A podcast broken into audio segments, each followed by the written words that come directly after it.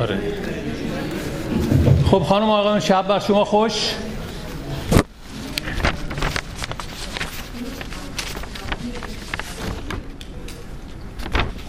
به نشست 145 کانون کتاب تورنتو خوش اومدین. امیدوارم که تابستان خوشی رو پشت سر گذاشته باشین و با انرژی آماده رسیدن زمستان باشین. با برنامه امشب فصل جدید صدا میاد؟ اونجا؟ نمیاد. اوکی. فصل جدید نشست های کانون کتاب شروع میشه. بهتون خوش آمد میگم. امشب همینطور که اطلاع دارین دکتر عطا هودشتیان برای ما صحبت می‌کنن. عنوان سخنرانی ایشون هست درباره تئوری رهبری سیاسی جدید. در متاسفانه به دلیل نبودن جا ما مجبور شدیم که تاریخ برنامه رو عوض کنیم. همونطور که اطلاع داریم ما همیشه برنامهمون در دومین جمعه ما هست. به دلیل نبودن سالن مجبور شدیم منتقل کردیم برنامه رو به سومین جمعه. از شما پوزش می‌خوام. یه سوال می‌خواستم بکنم. چند نفر اخبار این نشست ها رو از طریق ایمیل می‌گیرن؟ از طریق فیسبوک و از طریق نشریات شهر. okay خیلی سپاسگزارم. بنابراین این برگه ایمیل ها دست به دست میگرده. دوستانی که ایمیل ها رو نمی‌گیرن یا ایمیل هاشون رو ما نداریم ایمیل هاتون رو لطفا برای ما بذارین که از اخبار کانون کتاب اطلاع پیدا کنین. در نشست بعدی ما 146 م آقای بالاخره دکتر امانت میان و اون کتاب خودشون رو کتاب هزار صفحه‌ای ایران نوین رو معرفی می‌کنن. ایشون در ماه اپریل قرار بود بیان. منتها متاسفانه به دلیل مشکلی که براشون پیش آمد در آخرین لحظات مجبور شدن که سفرشون رو لغو کنن. بنابراین نشست بعدی ما دکتر امانت خواهد بود. مجد دوباره به دلیل اینکه ایشون برنامه‌هاشون خیلی پیچیده و شلوغ بود. ما مجبور شدیم برنامه رو گذاشتیم چهارم اکتبر. بنابراین یادمون باشه نشست بعدی چهارم اکتبر هست. اولین جمعه ما. من از این تغییر و جابجایی پوزش می‌خوام ولی واقعا چاره ای نیست. دکتر امانت شب جمعه شب اینجا سخنرانی می‌کنن و ما برای روز شنبه ظهر یک برنامه ناهار با ایشون خواهیم داشت که این برنامه رو ما گذاشتیم برای کمک مالی به کانون کتاب. دوستانی که علاقه من هستن در برنامه ناهار روز شنبه شرکت کنن این با دعوت هست. لطفا پس از پایان برنامه با من صحبت کنین تا من جزئیاتشو خدمتتون بگم. در ماه نوامبر دو تا برنامه داریم. برنامه روال عادیمون هشتم نوامبر هست طبق معمول دومین جمعه ما سخنران و عنوان سخنرانی رو خدمتون اعلام خواهم کرد ظرف هفته آینده. و یک برنامه که من خودم واقعا خیلی هیجان زده هستم از این برنامه. دکتر بهمن مقصودلو فیلم ساخته از زندگی بهرام بیزایی فیلم مستند. این فیلم رو ما در جمعه 22 نوامبر در سالن بیویو کتابخونه ببخشید فیرویو مال نمایش خواهیم داد. داریم سعی می‌کنیم که اگر بشه در دو تا سانس مختلف این رو نشون بدیم. احتمالا یکی ساعت پنج پنج و نیم یکی هم مثلا ساعت هفت و نیم هشت. باز دعوت این رو خواهم فرستاد. در جهان مجازی هم خواهیم گذاشت که دوستان بتونن از اون طریق بلیت تهیه کنن و اگر علاقمند هستن جاشون رو رزرو کنن. نکته آخر هم این که لطف کنین تلفناتون رو خاموش کنین. ایمیل ها رو که خدمتتون عرض کردم اگر علاقمند هستین خبرهای کانون کتاب بگیرین ایمیلاتون رو برای ما بذارین روی این کاغذی که دست به دست میگرده. و نهایتا اینکه کمک های مالی رو لطفا فراموش نکنین.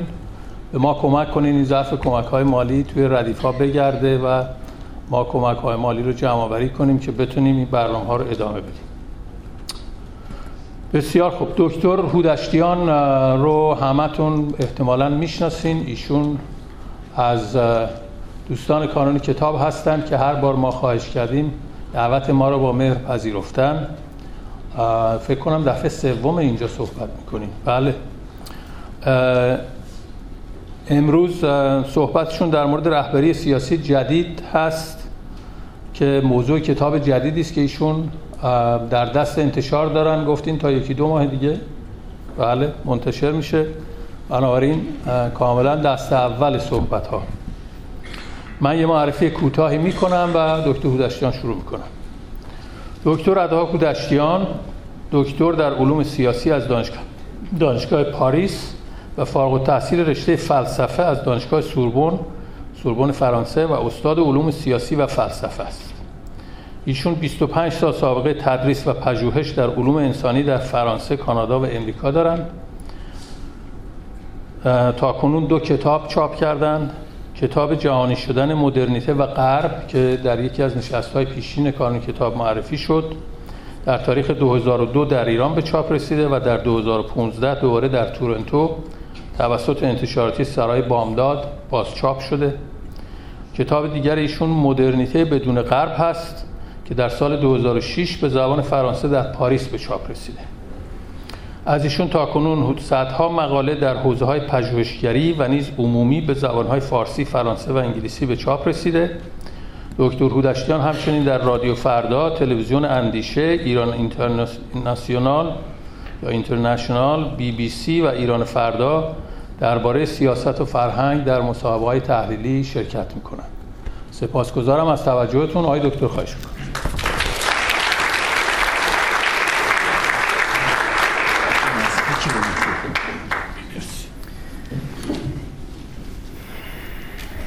با تشکر جناب حریری عزیز تشکر همچنین می‌کنم از کلوب کتاب تورنتو.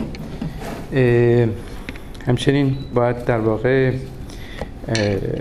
تشکر, تشکر کنم از حضار محترم که تشریف آوردن. امیدوارم صدا برسه.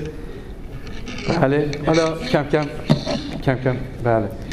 و باید در واقع همچنین تشکر کنم از کتاب فروشی سرای بامداد که کتاب پیشین من رو که محفلی بود بهانه بود برای گرده همایی از آقای چوبک که تشریف دارن اینجا.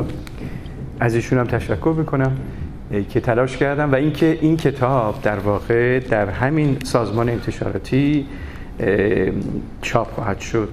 آنچه که امروز راجبش صحبت می‌کنیم. خب فرمودن که این بحث دست اول خب به این خاطر که کتاب هنوز منتشر نشده اما پیش از این در مجادلات و گفتارها و مصاحبه هایی که داشتم راجع به مسئله درآمد رهبری جدید صحبت کردم اینجا و آنجا و بحث رو به مناظره کشاندم به عبارتی گفتیم که در حال در طول این چهل سال اخیر دگرگونی های بسیاری در صحنه جهانی و در بعد ملی و میهنی به وقوع پیوسته. به عبارتی ما درگیر نوعی دگردیسی یا شیفت شده ایم شیفت فرهنگی که در مقام نخست در حوزه فرهنگ خودشون نشون داد. و میده و در مقام بعدی در حوزه اجتماعی و سیاسی.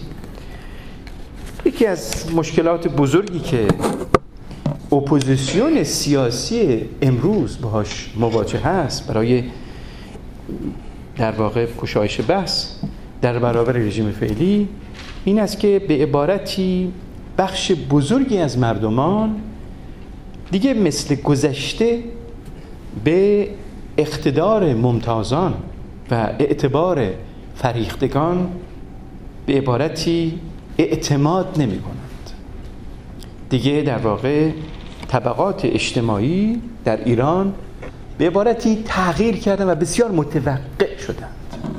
بسیار متوقع شدند. یعنی اون تغییری که در ما صورت گرفته توقعی هستش که به وجود آمده.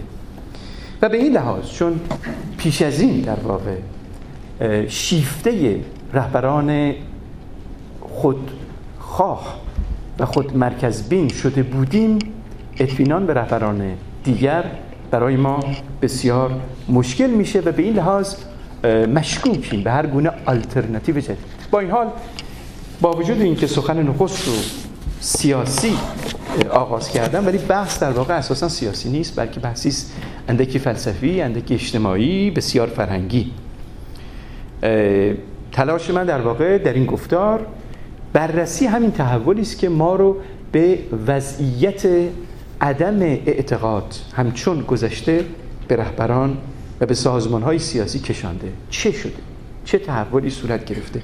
هم در صحنه جهانی این تحول به وجود آمده و هم در صحنه بومی ملی میهنی و اینجایی. برای آغاز برای اینکه شمایی به دست بدم که از چه می‌خوام صحبت کنم در ابتدا به تحلیل جنبش های اجتماعی سیاسی قرن بیستم و سپس مقایسه اونها با جنبش ها یا حرکت های سیاسی قرن بیست و یکم از این آغاز می‌کنم و بعد میرم به سمت در واقع علائم و نشانه ها و بررسی مفاهیمی که در پشت غذایا ایجاد شده به وجود آمده. و بعد نظریه ای رو عنوان می‌کنم به نام نظریه 21 که اون در واقع اون بند ناف و مرکز در واقع گفتار اصلی من هست که در پایان در واقع به مقوله ایران هم خواهم پرداخت به موضوع ایران هم خواهم پرداخت. خب برای گشایش بحثم از یک پرسش بنیانین شروع می‌کنم. اون هم این هست که چه شده که در عصر کنونی در عصر امروزین در تاریخ معاصر ما چهره های ناب چهره های خود رهبران بلا منازع همچون دوران گذشته همچون در واقع استالین یا ماو یا کاسترو یا حتی خمینی. ندیدیم نمی‌بینیم در طول نیم قرن اخیر یا چهل سال اخیر نه فقط در ایران در جهان. دیگه ظهور اینها رو شاهد نیستیم. دیگه کسی نیست مثل استالین دیگه کسی نیست مثل کاسترو دیگه کسی نیست مثل ماو دیگه کسی نیست مثل استالین دیگه کسی نیست مثل حتی لنین. این بسیار بسیار نکته مهمی. اگه دوباره اندیشه بکنیم می‌بینیم که حتی از مستبدان بزرگی مثل هیتلر و موسولینی هم خبری نیست. رهبران مقتدر یکتاگرا خود مرکز بین و به عبارتی بلا منازعه گویا که دیگه در اطراف و در روبرو و کنار ما نیستن. گویا تاریخ به اونها دیگه نیازی نداره و چه بسا که اونها پاسخگوی تاریخ نیستن و یا تاریخ اونها رو تولید نمی‌کنه. چه اتفاقی افتاده که تاریخ اونها رو تولید نمی‌کنه. چه چیزی در دوران اخیر متحول شده است چه عنصری تغییر کرده است که تاریخ دیگه از رهبران خودکامه و بلا منازع نشانی نمی‌گیره؟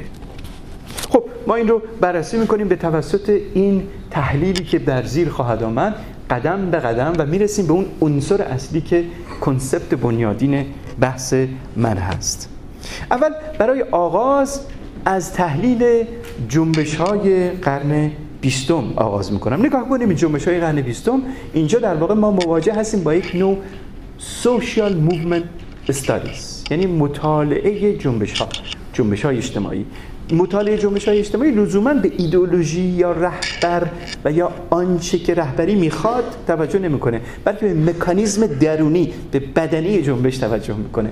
در اینکه این جنبش چگونه داره فرم می‌گیره فرماسیون این جنبش چگونه است؟ کاری به این نداره که رهبرانش مستبدن یا آزادی خواه در مقام نخست زمانی که نگاه می‌کنیم به جنبش های به اصطلاح قرن بیستم حداقل پیش از دوران جهانی شدن. می‌بینیم که جنبش هایی که در روسیه 1917 بود در, در چین دوره ماو بود در به کوبا بود یا جنبش های سیاسی که لزوما موفق نشدن. مثل جنبش های سیاسی در سازمان های سیاسی در دهه چهل و 50 در ایران در ایران خودمون یا جاهای دیگه در سراسر آفریقا و در سراسر آسیا. در بسیاری از کشورها جنبش های سیاسی آنهایی که موفق شدند و آنهایی که موفق نشدند تقریبا چهار ویژگی عمده داشتن. یکی اینکه قالب اینها یک رهبری بلا منازعه بی بدیل و بی رقیب داشتند. بی بدیل و بی رقیب یعنی در رأس قدرت در رأس سازمان اینا بود در رأس جنبش وجود داشتند و جنبش هدایت می‌کردن و کسی اونها رو نمی‌تونست برداره از جا. نه انتخابی بودن نه انتصابی بر مسند قدرت یا مسند جنبش قرار گرفته بودن. دوم اینکه همه این جنبش ها سازمان سراسری داشتن که ویژگی اصلیش هرمی بودن. هرمی بودن. یعنی مطالعه که الان در واقع ما می‌خوایم اینجا انجام بدیم این ویژگی رو در بر داره می‌بینین روی به اصطلاح اینجا که این به اصطلاح سازمان هرمی سراسری در هنگام کسب قدرت این در واقع وجود داشته این سازمان هرمی سراسری. سوم که قالب اینها یه وچه بسا تمام اینها صاحب یک ایدئولوژی همه جانبه بودن.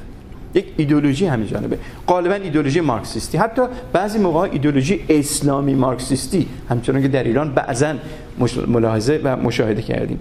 و چهارم این که دارای یک برنامه جایگزین بودن. حالا این همونطور که اشاره می‌کنم لزوما متعلق به جنبش های موفق نیست. بلکه جنبش های سیاسی ناموفق هم همشون دایه ایدولوژی ایدولوژی همه جاگیر سازمان هرمی سراسری در چارچوبه محدوده خودشون و رهبری بلا مناظر رو داشتن. اینها تقریبا به عبارتی تحت تاثیر آن نظریه بزرگ و اساسی لنینی بودند که لنین می‌گفت که در واقع آوارگارد میبایست که در رأس جنبش قرار بگیره و لنین میگفتش که سازمان میبایست محکم بیسته و در مقابل به اصطلاح ستم استبداد خودش رو جمع جور کنه. در ایران خودمون در دهه 40 50 شاهد گفتگوی احمد اشرف با به عنوان رهبر فدایان با حمید اشرف با شوایان هستیم. شوایان به او می‌گفت که من می‌خوام من اعتراض می‌کنم به این مکانیزم استبدادی سازمان فدایان نکته خیلی جالبیه. شایان در دهه چهه در دهه پنجاه حدود پنجاه و دو فکر کنم کشتنش و مرد. این شایان زمانی که نقد می‌کرد به مکانیزم استبدادی سازمان های سیاسی آن زمان می‌گفت به حمید اشرف که شما نمی‌ذارین من انتقاد کنم. جلوی انتقاد منو می‌گیرین. نقل قول نقل قول. سازمانی که به هنگام ناتوانی از پخش اندیشه جلو می‌گیرد به هنگام توانایی آن مغزی را میترکاند که بخواهد اندیشه کند متفاوت به آنچه سازمان دیکته می‌کند. یعنی پیش بینی کرده بود که اینها به مستبدان آینده بدل میشه حالا این مقوله این وضعیت وضعیت قرن بیستمه. اما به تدریج اوضاع عوض میشه. سازمان های سیاسی برخی از اونها شکست می‌خورن. جنبش های به اصطلاح اجتماعی و سیاسی متحول میشن به واسطه ورود تاریخ به دوران جدیدی که دوران قرن در واقع قرن 21 آغاز قرن 21 رو من از نقطه نظر تاریخی درست اول ژانویه 2000 نمی‌دونم. بلکه 1990 برای من به عبارتی آغاز و مقدمه ورود به در واقع دوران جدیده که این دوران جدید مورد موضوع پژوهش و توجهات ملاحظات من است. این چیست؟ این ورود به این. اول مشخصاتشو بگیم. سه مشخصه اصلی. اینکه این دوران با افول دیوار برلین و خاتمه جهان اتحاد جهانی جماهیر شوروی شروع میشه. از لحاظ تاریخی. همه این مواجه است با خاتمه جنگ سرد. توضیحات راجع به جنگ سرد دیگه لازم نیست همه می‌دونن. و بعد اینکه پا به پای این افول در واقع شاهد رشد همه جانبه جنبش های اعتراضی در سراسر اروپای شرقی میشیم که از اون اندک اینجا و اونجا در این گفتار یاد خواهم کرد. و سوم اینکه اینا همشون در پس در واقع به عبارتی جهانی شدن هست که جهانی شدن مشخصاتش رو در سال پیش گفتم و اینکه در کتاب که در انتشارات به اصطلاح قبلی سال به اصطلاح چاپ دوم هست سرای بامداد چاپ کرده در تورنتو هست و اینکه جهانی شدن در واقع به عبارتی رشد و گسترش لیبرالیسم هست که آریتی از اینجا و آنجا گرفته است و نئولیبرالیسم هم یکی از ورشن های خیلی مقبول این به اصطلاح سرمایداری جدیدی که اروپای شرقی اون رو می‌گیره تعبیه می‌کنه و گسترش میده. حالا ویژگی های به اصطلاح جنبش های جنبش های به اصطلاح اروپای شرقی چیست؟ و ویژگی های جنبش های دوران جدیدی که ما می‌گوییم دوران قرن 21 چیست؟ پژوهش ها چه چیزی نشون میده؟ سریع میرم. پژوهش ها نشان میده که در واقع با ورود جهان به قرن 21 یعنی دهه 90 قرن 20 که مقدمه ورود ما به قرن 21 هست مواجه میشیم به اینکه جنبش های ایجاد شدن در اروپای شرقی. دهه بعد در بهار عربی در ایران ما جنبش سبز جنبش های دیگه جدا از اینکه خواسته های ایدولوژیک رهبرانشه باشند اما از نقطه نظر مکانیزم در واقع جنبش شناسی برای درک ماهیت و کیفیت و ساختار این جنبش ها چند ملاحظه زیرین رو عنوان می‌کنم. اول اینکه می‌بینیم به عبارتی. سه ویژگی اصلی این جنبش ها داشتن. جنبش هایی که در اروپای شرقی و در بهار عربی دیده شدند و اندکی هم در ایران ما می‌توانیم حتی امروز هم اونا رو ببینیم اینه که قالب این جنبش ها یک رهبری بلا منازعه یکتا تنها خود مختار خود رأی دیگه نداره. درست اینو مقایسه کنیم با انقلاب ایران که ما این رهبری رو از این نوعش رو داشتیم. این جنبش ها دیگه ندارن. حالا نمونه هاش رو میارم که ببینیم چگونه این ادعا رو من می‌کنم. ما الان در اروپای شرقی و بهار عربی هستیم که در نکته نخست می‌گوییم که این جنبش ها صاحب یک رهبری بلا منازع و خود رأی دیگه نیست. دومی که این جنبش ها در سراسر اروپای شرقی و در سراسر بهار عربی در اروپای در آفریقای شمالی و در خاور میانه که اینجا بهار عربی رشد کردن و حتی در ایران زمانی که جنبش ها وجودن بری از یک سازمان سراسری یک سازمان هرمی هستن و بیشترشون قالبشون شکل شبکه‌ای دارن. آن چیزی که بعدا در اینجا و جاهای دیگه گفته شده است و من, من هم می‌گویم به عنوان شبکه های افقی. که به جای سازمان های هرمی می و این شبکه های افقی یک کیفیت جدیدی به روابط اجتماعی بین انسان ها و یک کیفیتی به ساختار سیاسی داده است. سومین ویژگی تمام این جنبش ها این است که هیچ کدوم اینها صاحب یک ایدئولوژی همه جانبه نیستن ما با ورود به قرن 21 مواجه هستیم با خاتمه همه جانبه ایدئولوژی های تا معتبر. کسانی آمدند و گفتند که خود سرمایه‌داری نوع ایدئولوژی است که می‌تواند باشد اما آن ایدئولوژی قبلی فاشیسم نازیسم کمونیسم یا نوع سوسیالیسم دولتی یک در واقع انحصار گرایانه مشخص میگم انحصار گرایانه دیگه اعتبار پیشین خودش رو از دست داده و این جنبش هایی که شاهدش هستیم در چهارچوبه این مناطق جغرافیایی که اشاره کردم اروپای شرقی و شمال آفریقا و حتی ایران بری از در واقع نوعی ایدئولوژی هستن که اینا رو هدایت بکنن به عبارتی اینها همینطوری برای خودشون دارن میرن جلو و نوعی لیبرالیسم رو پذیرفتن برای ساختار اقتصادی و به عبارتی ساختار اقتصادی و ساختار سیاسی. اینها رو در لهستان و چکسلواکی در رومانی در کشورهای دیگه اروپای شرقی و به عبارتی در مصر و تونس و کشورهای دیگه مثل لیبی و غیره دیدیم حالا در جاهایی موفق شدن در جایی موفق نشدن. اون بحث دومه. اینکه مکانیزم همونطور که اشاره کردم مکانیزم این جنبش ها از چه حکایت می‌کند؟ در واقع نکته اساسی منه. در لهستان لخ و لسا به قدرت می‌رسه اما اما لخ و لسا زمانی که به قدرت می‌رسه در لهستان در 1990 فقط پنج سال در قدرته. فقط پنج سال. در چکسلواکی هاول که یک فیلسوف و رومانسیه و شاعر هست زمانی که به قدرت می‌رسه بارها از قدرت می‌خواسته فرار کنه گریز بزنه. دیگران گفتن آقا بیا ما باید اطمینان داریم. ده سال بر قدرت مینشینه. فقط ده سال. در تونس محمد قنوشی زمانی که بعد از 20 سال از تبعید باز میگرده هنگامی که در واقع تحول اجازه می‌داده که او بازگرده فقط چند ماه بر قدرت می نشینه چرا اینا رو میگم؟ مقایسه کنیم با قدرت های استبدادی قرن بیستم. قدرت های استبدادی قرن بیستم یک. چهار ویژگی داشتن. قدرت های استبدادی قرن بیستم چهار ویژگی داشتن. نخست اینکه این قدرت های استبدادی مثل استالین مثل ماو مثل خمینی در ایران تمام قدرت رو می‌خواستند.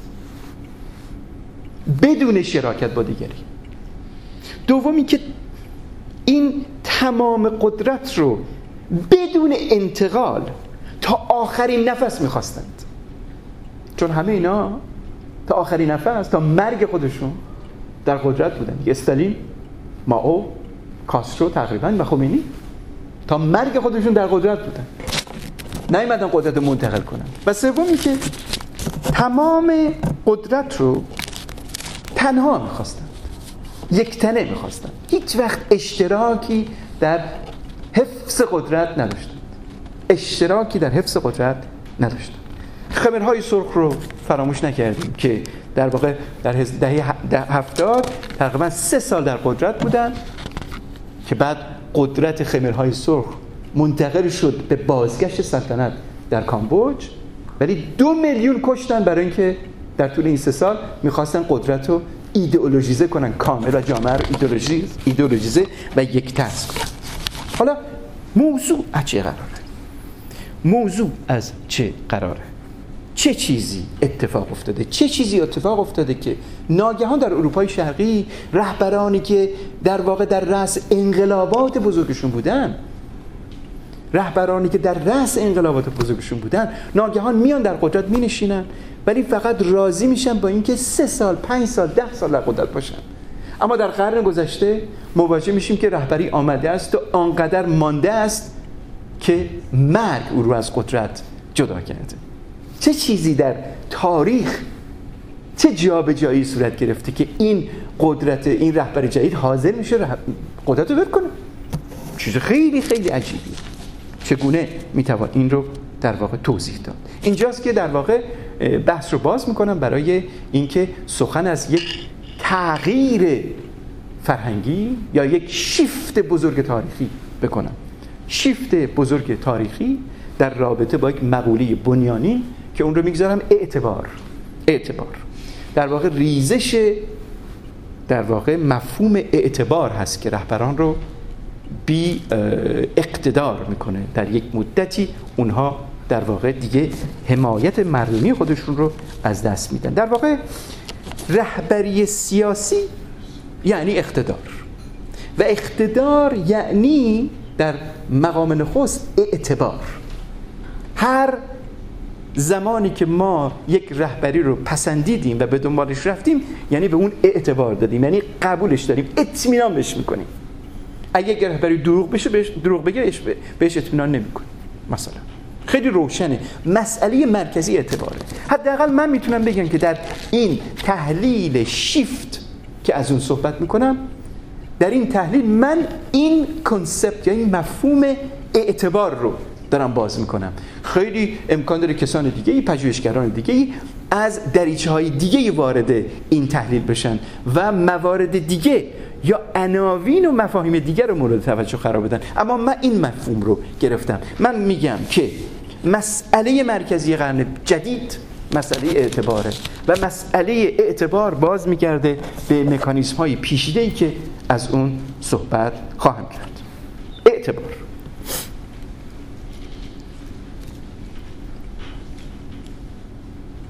اشاره می‌کنم به این پژوهش بسیار جالبی که در واقع ادلمن ساروی نامش هست. کتاب بزرگی است که من پی دی افشو دارم و در کتاب کتاب خودم که چاپ می‌کنم بخش های از این رو میارم که ببینین که از چه صحبت می‌کنه. همونطور که می‌بینین این در واقع اینجا ما ملاحظه می‌کنیم که این در واقع در 2018 این پژوهش انجام شده و در 18 سال طول کشیده و در خدمتون عرض شود در 28 مارکت یا 28 کشور متحقق شده. چه می‌گوید این پژوهش؟ می‌گوید که در 28 کشور دنیا به عبارتی اعتبار سیاسیون و رهبران سیاسی و به همراه اون اعتبار دولت و نهادهای دولتی تقلیل پیدا کرده نزد مردمان. مردمان دیگه مثل گذشته اون اعتماد و اعتبار رو برای رهبران برای نهادهای دولتی و برای دولت ندارند. و بخش خصوصی بالا آمده بر علیه بخش دولتی و پابلیک سکتور درست. حالا این یک تحلیله که من نمی‌تونم زیاد سرش بیستم. چون می‌بینم که ایشون داره به من نگاه می‌کنه مواظب وقت باشین. بنابراین من باید سریع برم جلو. اما پژوهش دوم در فرانسه در مجله سیاست بین المللی یعنی پلیتیک انترناسیونال منتشر شده که می‌گوید که تنها 33 درصد از مردمان اروپا و فرانسه به دولت و نهادهای دولتی اطمینان داره اعتماد می‌کنن. اعتبار براشون قائلن. روزنامه گاردین یک در 1990 یک مجل یک مقاله چاپ می‌کنه به نام چرا به نخبگان خود اطمینان نمی کنیم و غیره و غیره و غیره. یعنی پژوهش های دیگه که در کتاب رفرانس هاش آمده. این نکته برای من بسیار جالبه. مجله سیاست بین زمانی که به مقوله بیاعتمادی مردمان نسبت به رهبران اشاره می‌کنه اشاره می‌کنه به اینکه مردمان اونها رو اینجا و آنجا دروغگو گاه دوست گاه فاسد و کسانی که از قدرت خودشون سوء استفاده می‌کنن قلمداد کردند. نمایندگان رو دو دوزه باز می‌دونند. در فرانسه حمله کردند به اتاق یا آفیس نمایندگان. و این فرانسه درست کشور شورشی است. ولی به عبارتی فضای جهانی رو هم نشون میده که در واقع چه چیزی در حال تحوله. به عبارتی ما داریم شیفت می‌کنیم از اون پرستش رهبری که چه بسا اینجا و آنجا ها در ایران عکسش رو در ماه می‌دیدیم و ستایشش می‌کردیم و بهش اطمینان داشتیم و بهش اعتبار می‌دادیم. و دوران فعلی که هرچی بیشتر این اعتبار تغییر رفته. یکی از عواملی که این تحول رو ایجاد کرده به همراه همه خودکامگی هایی که دیدیم مزهش رو چشیدیم دیدیم که شیفتگی نسبت به رهبران خودکامه چه بلایی می‌تونه سر یک ملت به تمام بیاره؟ جدا از این یک مقوله دیگه وارد معادلات جهانی شده اونم ورود ما به دنیای مجازی است. ورود ما به دنیای مجازی است. دنیای مجازی آگاهی بی سازمان و دست در دسترس. چون سازمان سازمان هدایت شدنی, شده شدنی, شدنی نداره و در دسترس همه می‌تونن اون رو بگیرن. من اینطوری تعریف می‌کنم. دنیای مجازی دنیای آگاهی بی سازمان و در دسترس. یعنی بدون اینکه از کسی اجازه بگیری وارد این دنیا میشی. و بدون کسی اجازه بگیری ازش می‌تونی به عبارتی خارج بشی. دنیای مجازی به همراه لیبرالیسمی که امروز به وجود آمده است و یک ورشنش هم نئولیبرالیسم هست مردمان رو به یک مشارکت یا mass participation کشونده. mass participation این mass participation یعنی همگان از همه سو و با هم هر سن و سالی بدون اینکه دولت به اونها اجازه بدهد یا ندهد وارد بازار میشن. سرمایه‌گذاری حتی می‌تونن بکنن. بچه نوجوان پیر و جوان می‌تواند وارد سرمایه‌گذاری بشود و این شرکت همگانی به همراه به خصوص به همراه دنیای دیجیتال اقتدار دولت رو که پیش از این همه این موارد رو تحت نظاره و کنترل خودش داشته گرفته. و اقتدار رو بخشیده منتقل کرده به جامعه. جامعه بدنش همچون یک هرم بدنش هرچه بیشتر گسترده میشه و رأس قدرت هرچه بیشتر ضعیفتر میشه و نزدیکتر میشه به بدنه. که این رو باز کرد. جهان مجازی خودش رو به اجبار در فضای اجتماعی در میان ما تحمیل می‌کنه. ما گاه در مشاهده می‌کنیم که فرهنگ رفتاری ما نوع ارتباطاتمون. در بسیاری هم موارد همانند دنیای مجازی میشه. حتی در مواردی از دنیای مجازی تقلید می‌کنیم. این اون می‌خوایم کپی کنیم. به عبارتی می‌توان گفت که از طریق دنیای مجازی ما به عبارتی گاه به گاه به نوعی باز آفرینی خودمون دست می‌زنیم. ما دوباره خودمون رو در این دنیای مجازی و از طریق اینترنت و شبکه های مجازی که به اون دائما متصل هستیم باز آفرینی در واقع دنیای مجازی یک مفهوم جدید از اعتبار رو برای ما به وجود آورد. این دنیای مجازی مملو از شبکه های پیدا و ناپیدا هست که این شبکه ها رو همگان امروز می‌شناسن و نیازی به در واقع تجزیه و تحلیل اینها نیست. ویکیپدیا و غیره و گوگل و غیره و غیره آمازون و Airbnb و غیره و غیره ولی یکی از اینها که مورد توجه پژوهشگران فرانسوی هست و خیلی مورد توجه منم هست مقوله Airbnb ه یعنی Airbnb به یک واسطه همه اینها سازمان های خصوصی هستن این خیلی مهمه دولت ارتباط البته اینا همشون register شدن در برای یک هر کشوری که باشن که معمولا در آمریکا هست ولی خودشون سازمان های خصوصی هستن ولی بی نمونه در واقع اینطور که اینجا نوشتم تسلط نهایی مدل اجتماعی آینده بیه یعنی شما بدون دولت از روی چند تا عکس و روی اظهار نظری که دیگران راجع به این مقوله کرده اند انتخاب می‌کنین اطمینان می‌کنین و عمل می‌کنین و در واقع نتیجه رو هم می‌بینیم. همه همیشه نتیجه مثبت نیست بعضی موقع منفیه. ولی عموما همچنین که در نزد دولت این چنین است. گاه به گاه منفی هم می‌تونه باشه ولی عموما این روند یک روندی است که خودش داره در جامعه فعلی در همه فضاها جا میندازه. اوبر آمازون هم همینطوره. شما موقعی چیزی از آمازون می‌خرین نگاه می‌کنین اظهار نظر دیگران چیست؟ بر اساس اظهار نظر دیگران به عبارتی اون کالا رو می‌خرین و به اون کالا اطمینان می‌کنید به عبارت دیگه به جای اینکه در دوران گذشته یعنی در قرن بیستم ما ارجاع می‌کردیم به دولت برای اینکه از اعتبار یک کالا نام و نشان خبردار بشیم امروز با همدیگه که مکالمه می‌کنیم خودمون یعنی بدنه در برابر رأس خودمون تصمیم می‌گیریم اقدام می‌کنیم و کالا رو می‌تونیم بخریم یا نخریم. خودمون. یعنی به عبارتی ما درگیر یک رقابتی در حوزه اعتبار شده ایم بین جامعه و دولت. جامعه در بدنه داره رقابت می‌کنه. کدوم بیشتر معتبره؟ و من میگم که جامعه یعنی بدنه هرم اجتماعی دست برنده رو بیشتر داره. ما بیشتر همچنین که آمار نشون داده بیشتر اطمینان می‌کنیم به خدامون چرا که ما خودمون رو مثل خودمون بیشتر دوست داریم. شما رفتین کالا رو خریدین تمرین کردین دیدین و اظهار نظرتون رو در پای اظهار نظرهای آمازون یا ایر بی ام بی نوشتین.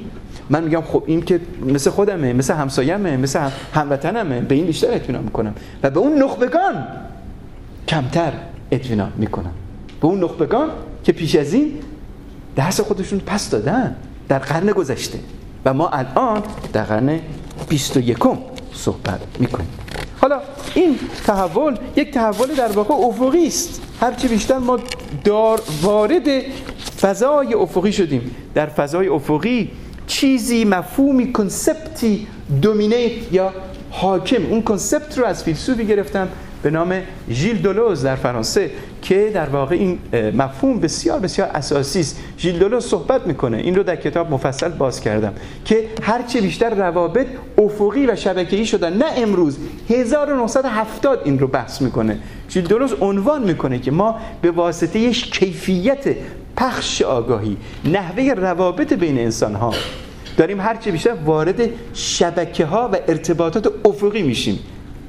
در واقع به عبارت این شکل رو او مقایسه کرده با ریزوم ریزوم در واقع ساقه ساقه گیاه است. حالا این بحث برای من میکشونه عنوان رو برم جلو به مسئله چپیتر بعدی که بخشی در رابطه با آنچه که در واقع من ازش به عنوان خورد رهبران نام می‌برم. اصر رهبران بیرقیب و بیبدیل و خودکامه و بلا منازع خاتمه بده کرده. و عصر امروز عصر خورد رهبران. این رهبران کوچک رهبران نزدیک به بدنه هرم این رهبران اساسا دیگه قابل مقایسه با رهبران قبلی نیستن. نگاه بکنیم به این آدمی مثل هاول که از قدرت به عنوان رهبر انقلاب مثل مثلا استالی به عنوان رهبر انقلاب از سمت خودش استفا میده. دیدین هم چیزی رو؟ که رهبر بیاید استفا بده مگه میشه هم چیزی رهبران ما عادت داشتیم همچون که میشین سر قدرت قدرت رو میچستن خمینی مگه استفا داد؟ او فوت کرد و به واسطه این عمل قدرت رو رها کرد. مرگ فاصله ای بود بین او و قدرت. درست؟ استالین 39 سال حکومت می‌کنه و تنها مرگ رو از قدرت جدا می‌کنه. او سی سال کاسترو سی سال هیتلر و موسولینی و پلپوت میمیرن. هیچ کدومشون قدرت رو رها نمی‌کنن. اما امروز مواجه میشیم با خورده رهبری کوچک رهبری لایق نزدیک به مردم. مثل هاول نمونه است که استفا میده. و این پدیده یک پدیده تاریخی بسیار بسیار مهم. تمام کسانی که ماندن تا آخرین نفس ماندن تا آخرین نفس تمام رقبای درونی رو همه غیرها رو از میان بردن به تیغ کشوندن مثل تروتسکی در رابطه با استالین. همشون رو کشتن. ولی امروز نه دیگه. امروز ملاحظه می‌کنیم در واقع هم چیزی وجود نداره. نگاه بکنیم به و رهبران امروز به همین صاحبان قدرت. مقایسه کنیم چرچیل رو با تونی بلر یا بوریس جانسون. شبیه همه. مقایسه کنین استالین رو با کورباچوف. شبیه همه. مقایسه کنین دوگور رو با جناب امانوئل مکرون شبیه همان اصلا. دوره عوض شده. دوره به عبارتی عوض. اینجاست که در واقع ما مواجه میشیم با این پدیده خورد رهبران. نه میراث تاریخی نه میراث خونی نه آسمان نه استوره نه ایدئولوژی نه دین. راهبر و رهبر و نشان این نوع مدل جدید رهبرانه. دیگه اینها توجیه کننده رهبری اینها نیستن. رهبران جدید رهبرانی که ما از اونها نام می‌بریم بر اساس انجام وظیفه بر کار میان. لیاقت در کار ابداگری معیارهای رهبریه امروز اینها معیارهای رهبری ما هستن. انتخابی و باید انتخابی باشن و باید جایگزین پذیر باشن. باید جایگزین پذیر باشه. این در واقع نشانی از مدل جدید رهبری است که آمده از جلو و چون این مدل جدید رهبری آمده از جلو سازمان هم یعنی سازمان رهبری هم همین مدل رو می‌گیره. مثلا نگاه بکنیم این رهبری کلاسیکه. کاملا مثلثی در رأس قدرت در رأس در واقع اون قدرت همه جانبه ایستاده هدایت کننده است جامعه طبقات داره و بسیار مثلثی عمل می‌کنه. در پایین نظام یا فرماسیون سرمایه‌داری کلاسیک منطبق با این اوضاع و احواله. نظام سرمایه‌داری کلاسیک پاسخگو این احوالاته. در حالی که هرچه بیشتر ما به این مدل دومی یعنی فلت یا افقی نزدیک میشیم. اینجا در واقع مقایسه می‌کنیم دو مدل رو با هم دیگه. یه مدل بسیار افقی است آنچنان که در تمام طول تاریخ گذشته شاهدش بودیم و مدل بعدی فلت یعنی مدل دست راستیه. هرچه بیشتر این بدنه داره باز میشه و اگر بدنه هرم باز می‌شود نوع رهبری هم متحول می‌شود. اگر بدنه باز می‌شود نوع رهبری هم متحول می شود اینجاست که در واقع میریم سر بحث مرکزی دیگه که میباید که اینجا باز بکنم این بحث رو و این در رابطه است با تئوری 21 اینجا در واقع این رو هم بگم که قبل از اینکه باز بکنم سه عنوان در واقع اینجا بعد از این صحبت بکنیم. خاطرم هست که در برنامه پرگار که بودم این سه عنوان رو در آغاز و مقدمه کار گفتم که ما این تحول رو مدیون سه در واقع تحول سه فاکتور هستیم که در جهان امروز آمده است. یکی اینکه اقتصاد فعلی با اقتصاد قبلی که متفاوت. سایه دولت بر اقتصاد کم شده است. یعنی آنچه که توضیح دهنده این تحول و این شیفت تاریخیه یکیش این است که سایه دولت از اقتصاد کم شده و mass participation یا مشارکت عمومی اینطور شده که مردمان همه در بازار در جامعه اظهار نظر می‌کنن متوقع هستن هم از خود هم از دیگری. دو توقع به وجود آمده. توقع از خود و توقع از دیگری. و دوم اینکه در واقع ما مواجه میشیم با گسترش دنیای مجازی و دیجیتالیزاسیون آنچنان که بیش از این اشاره بش کردیم. و سوم اینکه امروز هرچه بیشتر هر دهه بعد از دهه از بعد از هگل و مارکس از بعد از لنین و استالین مواجه شدیم. خصوصا بعد از جنگ جهانی دوم که استوره حقیقت مطلق شکسته شده و هر فرد خود به نام خود بدون پرده بوشی و بدون خجالت از حقیقت نوع خود صحبت می‌کنه. حقیقت نوع خود متعلق به اوست و اون فرد فردی است که فرض کنیم در جنبش ایران در جنبش سبز جدا از اینکه رهبرانش ما رو می‌خواستن به کجا ببرن نا کجا آباد اون رهبران رو بذاریم کنار. ولی مردمان می‌گفتن رأی من کجاست؟ نشانی از این خود مختاری فردی است که ما در انتظارش بوده ایم دهه ها و دیدیم که آنجا در واقع متولد شد. حالا تئوری 21 که من عنوان می‌کنم که نظریه دومه در اینجا در این کتابم چیست؟ تئوری 21 در برابر تئوری دوازده قرار داره. تئوری دوازده. تمامی منظومه فکری بشریت در طول تاریخ تقریبا در تمام فرهنگا تقریبا. مطلقا نگفتیم دیگه. در تمام فرهنگا عبارت می شده, شده از عدد دوازده. عدد دوازده این تصویری است که ملاحظه می کنید. یعنی مثلث. یعنی درخت. آنچنان که ژیل دولوز می‌گوید آنچنان که ژیل دولوز می‌گوید درخت خود تصویر جهان است. همونطور که می‌تونیم بخونیم درخت خود تصویر جهان است. این حالت و فرمی بوده است که تقریبا در تمام حوزه های فکری که بهش اشاره خواهم کرد عدد دوازده رو برتر مهمتر و مقدم گذاشته. از چه سخن میگم؟ منظورم چیست؟ در حوزه اجتماعی و سیاسی زمانی که از دوازده صحبت می‌کنیم همواره یک اول چون میگیم دوازده و دو بعد میاد. نظریه دوازده می‌گوید که اول در واقع نیروی نخست عبارت می شود از رهبری که در رأس قدرت می ایستد افلاطون گفت دیگه باید که پلیس یا جامعه آنطوری که اون تطبیق می کرد عبارت باشه از حکومتی که در درون اون فیلسوفان در رأس قدرت باشن. بقیه دیگه به دنبال فیلسوفان. تئوری دوازده منطبق با اون. اما نه فقط منطبق با اون. تئوری دوازده در واقع همه چیز رو توضیح میده. مثلا تئوری دوازده می‌گوید که در قامت گذشتگان همواره ما با هرم روبرو بودیم.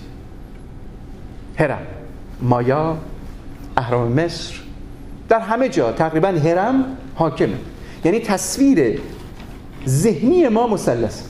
تصویر ذهنی حتی روانی ما مثلثه در واقع دوازده خودش به عبارتی نوعی اوتوپی و یک واقعیت با هم نوعی اوتوپی و یک واقعیت با همه. مثلا دوازده در واقع خودش رو در اسلام شیعه نشون میده دوازده امام. دوازده در واقع به عبارتی خودش رو در دوازده هواریون اطراف مسیح نشون می‌دهد که می‌دونین که سیزدهمیست سیزدهمی کسی است که خیانت می‌کنه. عدد سیزده نحس دیگه. ها در تقریبا خیلی از فرهنگا سیزدهمین یاور مسیح به او خیانت می‌کنه و فقط دوازده تا میمونه. دوازده تا. ما هم که ما در طول سال دوازده تا داریم دیگه. ساعت هم که دوازده تاست که دو بار تکرار میشه. درسته؟ چیزی بیشتر از این نیست که بگم که تقریبا در اطراف ما همه جا در اسطوره ها در اسطوره ها در روایت های تاریخی در تاریخی ما اون رو شناختیم و تولید و بازتولیدش کردیم. آنچه برتری داشته همواره دوازده بوده. یعنی مقام نخست که مقام رهبری است مقامی که در رأس هرم واقع است و بعدا مردمان. مردمانی که در واقع به عبارتی به حساب نمی آمدند حالا من در برابر تئوری دوازده تئوری 21 رو می‌گذارم. تئوری 21 می‌گوید دو. اول میآید و بعد یک. در بسیاری از اسطوره ها در بسیاری از اوقات در بسیاری از موارد در بسیاری از جوانب دوازده اعتبار خودشو داره. نمی‌گوییم که ساعت رو عوض کنیم. نمی‌گوییم که دوازده امام رو عوض بکنیم یا دوازده حواریون رو عوض کنیم. اینا اسطورهای تاریخی هم. برای خودشون مقام خودشون دارن. اما در حوزه اجتماعی و سیاسی می‌تونیم تغییرات رو به دست بدیم. اگرچه اگر حتی من نخوام 21 داره خودش رو تحمیل می‌کنه. 21 متعلق به من نیست متعلق به جامعه است. ما همه وارد فضای 21 شدیم. یعنی به عبارتی در واقع مثلث رانوخسه مثلث عکس حالا چیه مثلا؟ در 21 دو اول میاد یک بعد در 21 دو به عبارتی یک رو مزین می‌کنه. انتخاب می‌کنه. بهش هویت میده. دو هستش که یک رو معین می‌کنه. معینش می‌کنه تعیینش می‌کنه برگزیده میکنش. انتخابش می‌کنه. دو کیه؟ بدنه اجتماعی. یعنی این بالا. یعنی این جایی که ما در واقع هرم هست دو بدن است. الان 21 میگی که دو یعنی من مردم اجتماع بدنم به عنوان طبقه متوسط و طبقه زیری اینقدر قوی شده به واسطه مس پارتیسیپیشن اینقدر پهناور شده که من تو رو انتخاب می‌کنم. تو دیگه بر من حاکم نیستی. تو من رو انتخاب نمی‌کنی. تو تعیین نمی‌کنی من کی هستم. یک من به عنوان دو تو رو تعیین می‌کنم. تو رو بر میدارم کسی دیگر می‌گذارم. در تئوری دوازده سرنوشت بدنه رو رأس هرم تعیین می‌کنه. در تئوری 21 سرنوشت رأس رو بدنه تعیین می‌کنه. خیلی معتبره. به نظر خودم البته. امیدوارم بقیه هم برای بقیه هم معتبر باشه. خب. بنابراین در واقع به عبارتی 21 شورشی است علیه مثلث که حالت در واقع تریت یا سگانه مسیحی رو به دنبال خودش داشته. یعنی سگانه مسیحی به عبارتی همین مقوله پدر پسر و سنت یا در واقع روح القدس هست که در واقع 21 می‌گوید که این حالت مثلثی دیگه کارکرد خودشون نداره در امور اجتماعی سیاسی نه در امور اسطوری و دینی. اونجا داره. در واقع 21 شورشی است علیه نظریه سیاسی افلاتونی که همواره در رأس او رو اوی شناخته و یا ناشناخته رو در رأس قرار می‌داده. چرا که در نزد فارابی اون او اوی در رأس امام بوده است. می‌دونید که نظریه افلاتونی زمانی که به ایران میاد امام می‌شود و این امام هستش که سرنوشت جامعه رو تعیین می‌کنه. اشاره به نظریه سیاسی در واقع فارابی است که زمانی که فلسفه سیاسی افلاتون به ایران میاد در واقع در طریق فارابی تعبیر مجدد میشه و تفسیر جدیدی از اون داده میشه. در تدوین نظریه 21 می‌دونیم که نظریه 21 یعنی همه جا دو قبل از یک نیست اندکی بار اوتوپیک داره. منتها در این اوتوپی من چیزی غیر از دموکراسی نمی خود دموکراسی هم اوتوپیه. یعنی ما در حد قابل تحقق بودن ازش استفاده می‌کنیم. بنابراین برای تدوین این اوتوپی از نظریه ارنست بلوخ اعتبار می‌گیرم که اون دو تا اتوبی رو اصلا جدا می‌کنه اتوپی مثبت و اتوپی منفی. اتوپی مثبت رو ما بهش احتیاج داریم. یعنی ما به 21 احتیاج داریم برای اینکه ازش تأثیر بگیریم. هر چه بیشتر میزان خودکامگی رهبران قدر قدرت رو کم بکنیم و میزان بدنه رو بیشتر بکنیم. تحت تاثیر نظریه 21 و تحت تاثیر ایده دموکراسی. حالا فصل آخر ایرانه که کوتاه می‌کنم. در ایران ما مواجه ایران ما از این دنیای قابل تحقق قابل تغییر و تحول اساسا دور نیست. ایران قدرت حاکمه نیست. ایران یک جامعه پرقدرت مدنی است. زیرزمینی و بدون بلنگو که به سختی زبان گویا پیدا می‌کنه. ولی آن زمانی که زبان گویا پیدا می‌کنه تمام پژوهش‌ها نشون میده که ایران یک بعد جدید در هویتش هویدا شده که اون رو گذاشتن بعد چهارم هویت ایرانی. بعد چهارم هویت ایرانی بعد جهانیشه. انقلاب اسلامی علیرغم تمام مزراتش و جوانب منفی و سرکوبگرانیش به عنوان یک ایونمان یعنی به عنوان یک حادثه یک چیز رو در ما هویدا کرد. بند ما رو وصل به جهان. ما شدیدن جهانی شدیم. عمیقا متوجه هستیم به اوضاع و احوال جهان. که اینکه در جهان چه میگذره؟ کوچک و بزرگ. شهری و روستایی. جوان و پیر علاقمنده بدونه که در جهان چه میگذره و اتصال به جهان داره و کپی برمیداره از اون مدل سازی می‌کنه. این رو من میگم بعد چهارم هویت ایرانی که در کنار سه بعد دیگه که از اون سنت دین و مدرنیته نام بردند پیش از من کسان دیگه در واقع بهتر از بنده من این بود چهارم رو اضافه می‌کنم. بود سنت عبارت میشه از تمامی ادبیات و شعر ایرانی که هویت ماست. سعدی و حافظ و غیره. بود دین از دین زرتشت دین اسلام بخشی از هویت ماست. چه دوستش داشته باشیم چه دوستش نداشته باشیم در کنار و در روبرو و با ما زیسته. و بود چهارم حدود بود سوم از حدود 150 سال اخیر بود مدرنیزه است. یعنی که ما به حال به سوی مدرنیزاسیون تغییر و تحولات ساختاری گرویدیم. جامعه ایران متحول شده و دو دوره پهلوی ها این تحول رو بیشتر بهش استمرار بخشیده. این مدرنیزاسیون آنچنان بود که انقلاب اسلامی ضد غربی به هیچ وجه رویت ما رو نسبت به غرب کم نکرد بلکه اتصال ما رو به غرب بیشتر کرد.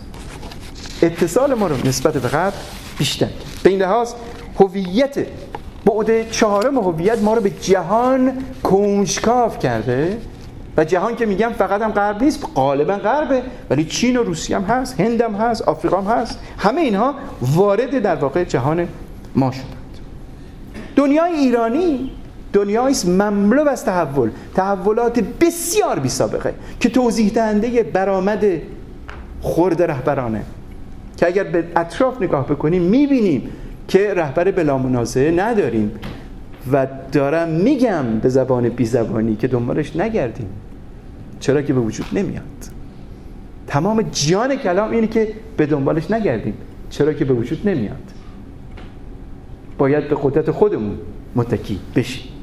دنیای ایرانی جهان اجتماعی شدیدن درگیر شبکه های مجازی است. حدود پنجاه و شیش میلیون ایرانیان از هشتاد خورده میلیون تعداد بسیار زیادی است که تقریبا در خاورمیانه حداقل بعد بیشتر این تعداد داشته باشن به اینترنت وصلن که اینترنت هم که می‌دونیم که در واقع خودش رو در به سرا شبکه های اینترنت شبکه های تلگرام و اینستاگرام نشون میده که واردش نمیشم همه بهتر از بنده تاریخش رو می‌دونم اما این تکنولوژی یعنی اینترنت.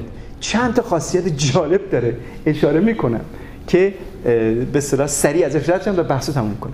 چند تا خاصیت واقعا فوق العاده داره که اینها رو در مقاله ای در 2009 چاپ کردم. ده خاصیت رو میگم سریع رد میشن و خودتون متوجه میشین زمانی که فکر می‌کنین که ایران چگونه زیر ضرب این شبکه های بزرگ قرار داره و ویژگی های جدید رو در خودش و با خودش حمل می‌کنه بدون اینکه لزوما از چندشونش خبردار باشه یک برقاس برقاسا بودن. اینترنت. برقاسا بودن. گمنام بودن. خود آفرین بودن. خودش رو دائما می آفرینه مجازی بودن. یعنی واقعی نیست. مجازی است. بی مرکز بودن. اینترنت تقریبا مرکز نداره. از تکنولوژیک داره ولی در واقع هدایتش همه می‌تونه واردش بشن. مرکز خاصی نداره.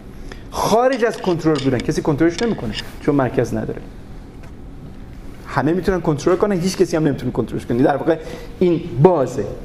جهانی و غیر بومی بودن. یعنی اینترنت اینترنت بومی حالا اینترنت اسلامی هم سعی کردن درست کنن نمیشه چینی هم نتونستن. اینترنت به طور کلی یک اتصال جهانی و سراسری است. اگرچه تلاش هایی برای بومی کردنش وجود داره ولی در ماهیتش جهانی است. شفاف بودن در اینترنت چیزها امور مطرح میشه کمپانی ها مشخصاتشون عنوان میشه آدما مشخصاتشون دیده میشه آنهایی که می‌خوان دیده بشه. و و در آخر بلا واسطه بودن. در اینترنت غالبا واسطه ای وجود نداره. به عبارت دیگه. ما زمانی که وارد دنیای تکنولوژیک و اینترنتی می‌شویم وارد دنیای مجازی می‌شویم. به جهان متصل می‌شویم. تمام با تمام آریت ها و ویژگی ها و خصوصیات این جهان متصل می‌شویم. به عبارتی بخشی از اون ویژگی ها می‌شویم. بخشی از اون ویژگی ها میشه و اون ویژگی ها رو در خودمون باز تولید می‌کنیم. همچنین اشاره کردن اشاره کردم حتی تقلید می‌کنیم. مجددا اونها رو به نام و کلام خودمون تولید مجدد می‌کنیم. ما با اینترنت متحول میشیم. روابط اجتماعی ما هم متحول میشه و این روابط اجتماعی آنچنان می‌کنه که به عبارتی چه که به عبارتی به هیچ وجه سنت های گذشته رو به شکل گذشته دیگه نمی‌تونه در درونش بفهمه. امکان بازگشت به گذشته با وجود شبکه موجود امکانش در واقع از بین میره. به عبارت هر چه بیشتر او یعنی تکنولوژی پیشرفته تکنولوژی اینترنتی ما رو به جلو هدایت می‌کنه و هر چه بیشتر به مسیری ناشناخته که خود اون هم نمی‌دونه ما داریم در واقع میریم و هر چه بیشتر در دامنش قلطان میشیم. به این لحاظ در واقع اگر به در رهبران اپوزیسیون امروز نگاه بکنیم برای اینکه بازگردم به بحث اول و خاتمه بدم می‌بینیم که در اطراف ما هیچ رهبر برامنازعی وجود نداره. این از نابخردی اپوزیسیون نیست. این جنبه متعلق به اون نیست. هر کاری داره می‌کنه نمی‌تونه تولید بکنه. چرا؟ برای اینکه تاریخ نیازش رو نداره. تاریخ نیازه تولید آنگونه رهبران رو دیگه نداره. یعنی خمینی دوم رو به دنبالش نباشیم می‌دونم نیستیم. فقط دارم تاکید می‌کنم که نوع دیگه از رهبر بلا منازعه در تاریخ ما تولید نمیشه. در انتظارش هم نباید بنشینیم. نتیجه کلی بحثم اینه که مردم به اتکای به خودشون در واقع و به اتکای به رهبران نزدیکی به خودشون میباید حرکت بکنند. نجات دهندگان حالا باید خودشون رو نجات بدن. ما نجات دهنده نمی‌خوایم. زیرا خودمون میباید خودمون رو نجات بدیم. چه بسا خودمون باید بیایم نجات دهندگان رو نجات بدیم. چرا که او در واقع در انتظار ماست که ما بریم اون رو نجات بدیم. چرا که اون دیگه نمی‌تونه ما رو نجات بده. با تشکر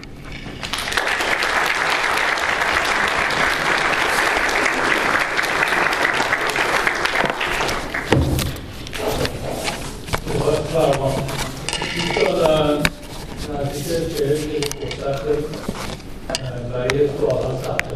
من خواهش می‌کنم سوالاتتون رو فقط به سوال محدود کنید در حد سی ثانیه آقای دکتر هم خواهش کنم سوال رو خلاصه تر پاسخ بدین تا اونجایی که امکانش هست که فرصت به تعداد بیشتری سوال برسه آقای تاجدولتی خواهش می‌کنم دوستان اگر سر جاتون میشینید بلند صحبت کنید اگر نه تشریف بیارید اینجا که صداتون رو دوستان بشنن بفرمایید اگه ممکنه دوستان بیارید اینجا که مثل آقای بودرشتیان از این تحلیل خیلی جالب و شنیدنی که کردیم متها سوالی که در بخش آخر صحبت که پیش اومد در واقع این هستش که به نظر من رسید که این تئوری آخر شما و این بخش هویت ملی ما بعد چهارمی که بهش اشاره کردید در تئوری خیلی خیلی خوشبینانه و خیلی جذاب و خیلی زیباست اما اون که در عمل در دنیای مجازی الان هم تحقیقات داره نشون میده هم در عمل به هر شکلی میشه به اون آگاه شد و واقف شد این هستش که در این دنیای مجازی و 56 میلیون به گفته شما ایرانی که متصل هست به دنیای مجازی اندیشه کجاست؟ اندیشه چه جایی داره؟ اون خوراکی که داره اینجا منتقل میشه و نقل انتقال پیدا می‌کنه بین این 56 میلیون نمیگم جدی نیست و فرقایش هست.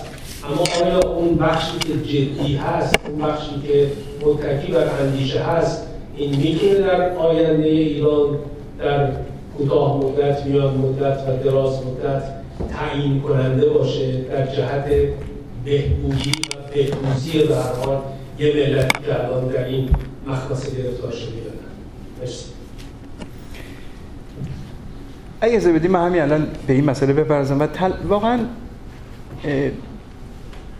فکر می‌کنم که این بحث رو که بسیار در واقع گسترده تر از فقط محض مربوط به ایرانه فقط به مسائل ایران نپردازیم. چون می‌دونم همه نسبت به مقوله ایران مسائل خودمونه مشکلات خودمونه خیلی حساسن. همه میان بخش آخر بحث رو شاید بخوان مورد توجه قرار بدن. اما خیلی موارد دیگه هستش که بحث شد و اونها هم اتصال به بخش ایران داره. اونها مورد بحث باید قرار بگیره. امیدواریم اینه که فقط متمرکز نشه. سالهای بعدی هم نیاریم فقط بحث رو سر مسئله ایران. و برای پاسخ به شما به هر حال امروز اگر روی یک سایت کتاب برین شما می‌تونید هر کتابی رو مثلا دانلود بکنید و خود این دنیای مجازی است که این امکان رو به ما میده که به طور خیلی راحت و ساده توی تلگرام چندین به اصطلاح کانال وجود داره که کتاب اطلاعیه اعلامیه غیره و غیره شما می‌تونید دانلود کنید. و این خیلی شانس بزرگی است برای ما. یعنی اینکه به دنبال تفکر ناب که نباید گذشت گشت. خاطر اینکه اون تفکر در دنیای مجازی تولید نمیشه. من اینجا با شما هم نظرم. در واقع دنیای مجازی به خاطر عجول بودنش به خاطر سریع بودنش از عمق کاسته میشه. اما قبلا هم این مشکل رو داشتیم. مثلا مقایسه کنیم با 100 سال پیش قرن 20 دیگه ما اصلا این امکان ارتباط گیری رو نداشتیم. امروز امکان ارتباط گیری هست. اما در دنیای مجازی خیلی در به دنبال تفکرات ناب و عمیق نباید بود. تفکرات ناب عمیق رو در گوشه خانه ها و کتابخانه ها باید یافت و تولیدش رو وقت می شود آن کسی که نوشته کتاب رو بعد بیاد تو دنیای مجازی منتشر کنه. این خیلی خیلی جالبه. و این برای خیلی جای خونسردی جالب جای به خوشبینی است که می‌بینم که در واقع من می‌تونم با یه کلیک مثلا فلان کتابی که خیلی دنبالش میگشتم رو در مورد تاریخ صفویان یا تاریخ قاجار یا مثلا جنبش مشروطه راحت دانلود کنم در حالی که قبلا نمی‌تونستم. این یکی از فرآورده‌های مثبتی است که برمیگرده به اون پرسش درست شما راجع به اینکه تفکر کجاست. خیلی سوال خوبیه. این یک. دومی که به دنبال تفکر زیادم در مورد یک جنبش اجتماعی. اگه داره صحبت می‌کنیم خیلی هم نگردیم ها. یعنی ما کار خودمون رو می‌کنیم. یعنی کسانی که باید بنویسن و می‌کنیم. و علاقه مند علاقه مندان به اونم این کار می‌کنن. ولی در خیلی از جنبش ها تفکرات بزرگ انقلابات رو ایجاد نکرده. تنفرات بزرگ. این کار کردیم؟ ما متنفریم از رژیم. فرض می‌خوایم این کارو بکنیم. فقط اینو داشته باشیم که در انقلاب فرانسه 80 درصد جامعه اساسا بی سواد بود. در انقلاب فرانسه چهار پنج نفر بودن وکلا در واقع چون دانتون و روبسپیر و اینا همه وکیل بودن دیگه. می‌خوام فقط بگم که اونم خیلی اساسی نیست اما پرسش شما نکته ای که روش گوشتین خیلی مهمه. دنیای مجازی ما رو به سطح میرسونه اما همین امکان هم قبلا نداشتیم. خواهش چون شما موارد مختلفی رو مطرح کردیم من سعی چند تا موضوع رو مطرح کنم و نکته ای که نظر من خیلی مهمه که دیتا مطرح می‌کنه اینه که در واقع وقتی یه پدیده رو ما می‌خوایم بررسی بکنیم توی بحث دیسپلین صورت میشه که اون پدیده رو معمولا اون مسائلی که برای ما ارزشمندتره رو ما بزرگ می‌کنیم. اون بحث اون بخش هایی که برای ما که یه مقداری جالب نباشه رو کوچیک می‌کنیم و به این علت بررسی اون پدیده یه مقداری دچار مشکل میشه. ولی این بسیار طبیعیه برای اینکه همه اون subjective یعنی objectivity مطلق اصلا وجود نداره. واسه این من کوششم اینه که برم اون بحث اون بر که در واقع ممکن شما کاور نکرده باشید حتما. و خیلی سعی می‌کنم خلاصه صحبت کنم. ببینید بحث به نظر من اصلی باید این باشه که ما تو طول تاریخ دیدیم که world order دائما داره تغییر می‌کنه. چی چی؟ ورلد اوردر خب و در واقع توی قرن 19 هم که در واقع می‌تونیم بگیم که تسلط سرمایه‌داری بعد از انقلاب فرانسه جایگاه خودش رو پیدا کرد در واقع خب شاهنشاهی قبلا بود و هرچه ورلد اوردر دورتر بشه از اون گذشته ها ما به قول هگل بیشتر یاد می‌گیریم که چجوری مبارزه بکنیم و چجوری مقابلش بایستیم و از درون خودش بتونه به چیز دیگه در بیاد. که در واقع به نظر من داریم یاد می‌گیریم که هر کسی که بالای هرم قرار بگیره می‌تونه کراپت بشه مگر اینکه پایین هرم قوی باشه. و این یه اصولیه که داریم یاد می‌گیریم. و به این علت به نظر من وقتی که می‌خوایم پیش بینی کنیم به نظر من خیلی مشکل پیش بینی کردن آینده ما فقط می‌تونیم از تاریخ پندهایی رو بگیریم ولی پیش برای من یه موضوعی که خیلی موقع می‌تونیم به غلط بریم. و حالا من یه نکته دیگه هم که اضافه می‌کنم کنم وقتی صحبت از ایدئولوژی شما کردید خب همه طرفین در واقع یه داستانی دارن همه به یه داستانی اعتقاد داریم و ایدئولوژی در همه داستان ها هست در واقع توی در واقع لیبرالیسم هم شما می‌بینید که ایدئولوژی ایدئولوژی مثلا چیز در واقع free enterprise که آدم اسمیت در واقع خیلی نگرانه توی کتابش که در واقع قدرت ها می‌تونن این free enterprise رو داغون کنن. ولی به صورت ناب خیلی ها باور دارن که free enterprise وجود داره. وقتی که شما می‌دونید که free enterprise ی وجود نداره برای که قدرت ها می‌تونن دست ببرن corruption می‌تونه free enterprise رو عوض کنه. کلی با هم شدن شرکت ها می‌تونه free enterprise عوض کنه. به این ایدئولوژی اعتقاد دارن. یا گرینسپن به اینکه market خودش رو کنترل می‌کنه. اینا ایدئولوژی هایی که همه دارن و ایدئولوژی رو اگر عمده کنیم توی یه بخش و توی یه بخش دیگه عمده نکنیم به نظر من مشکله. و از اون طرف هم فراموش نکنیم که deep state توی غرب و خصوص آمریکا خودش قدرت اساسی که هیچ فرقی با اون قدرت های دیگه نداره. خواهش خیلی ممنون. مرسی. خب من آره آره. آره اب نداره. من من چیز نه گفتن که در واقع ایدئولوژی در لیبرالیسم هم وجود داره حداقل بحث آخرشون. و نکته جالبی است فقط اشاره بکنم که آدم اسمیت زمانی که آمد و صحبت از اقتصاد سرمایه داری کرد البته معلم اقتصاد ما اینجا نشسته ها. ما جسارت می‌کنیم در اینکه بحث عدم دخالت دولت رو در بازار در رابطه با مرکانتینیسم میگه که مرکانتینیسم دولت و کالبریسم یعنی دولت مداری بود که از طریق دولت به سمت طلا و منابع زیرزمینی و تجارت در آفریقا بره فرانسه که فرانسه و انگلستان و ایتالیا که بتواند در واقع و هلند حالا کشور دیگه بتواند در واقع این بیاره. ولی دولت همه رو کنترل می‌کرد. این صد دولت رو آدم اسمیت می‌خواست از بین برداره.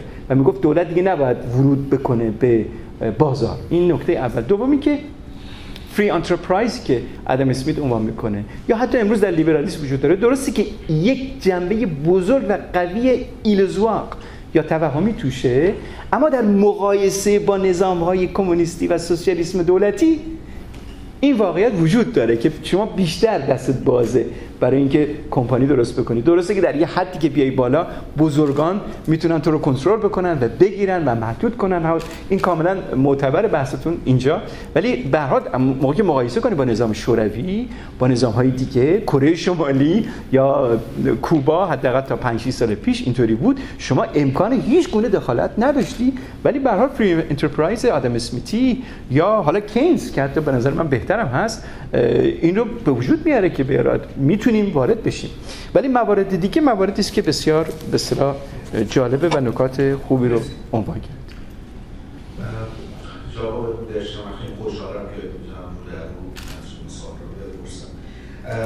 از شما از ارتباطات افقی گفتیم از یه دوازده و تئوری 21 صحبت کردیم.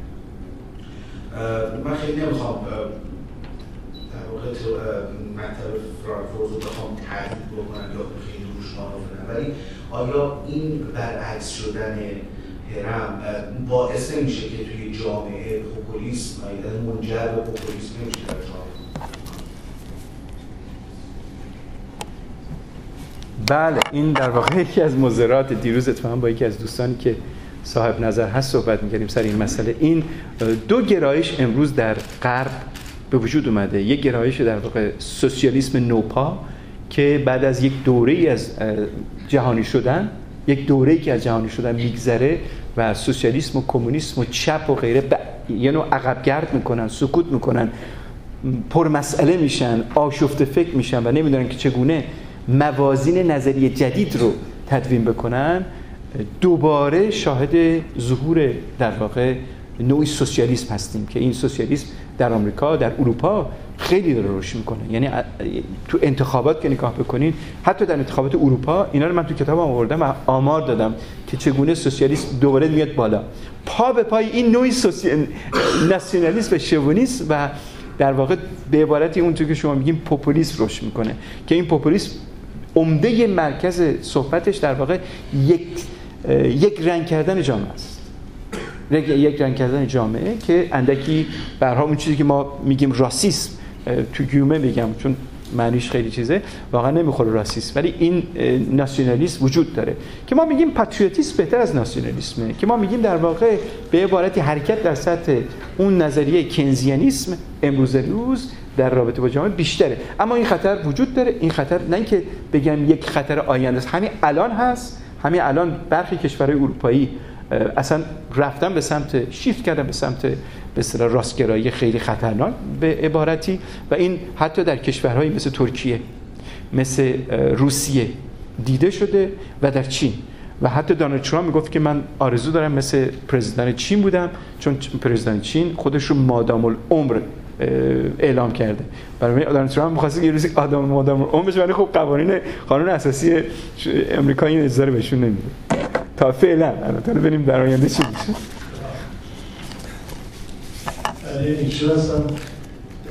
سپاس فراوان از استاد بودشین و این خبر خیلی خوبی که دادیم که اون نظام هرمی قدرت تبدیل میشه به نظام مثلا افقی و اون نظریه دوازده که ما بهتر بگیم then two تبدیل میشه به one ربطی به عدد دوازده من فکر کنم نداره منظور یکی یک دو که حالا دو یک and I want them to حالا قبل شده دو تو حالا این اگر اشتباه می‌کنم من تصحیح کنیم این سوال اول سوال دوم اینه که آیا فکر می‌کنید که این مدل انتخابی که همون مدل تو بلوان حالا 21 بهش با اومدن اینترنت و پیشرفت اون مدل اتوماتیک و اتوماتیک و سیبرنتیک و اداره جامعه مثلا تو رو توی ایربی و بقیه بسیار سیستم اجتماعی که اومده یواش یواش داره به طرف اتوماسیون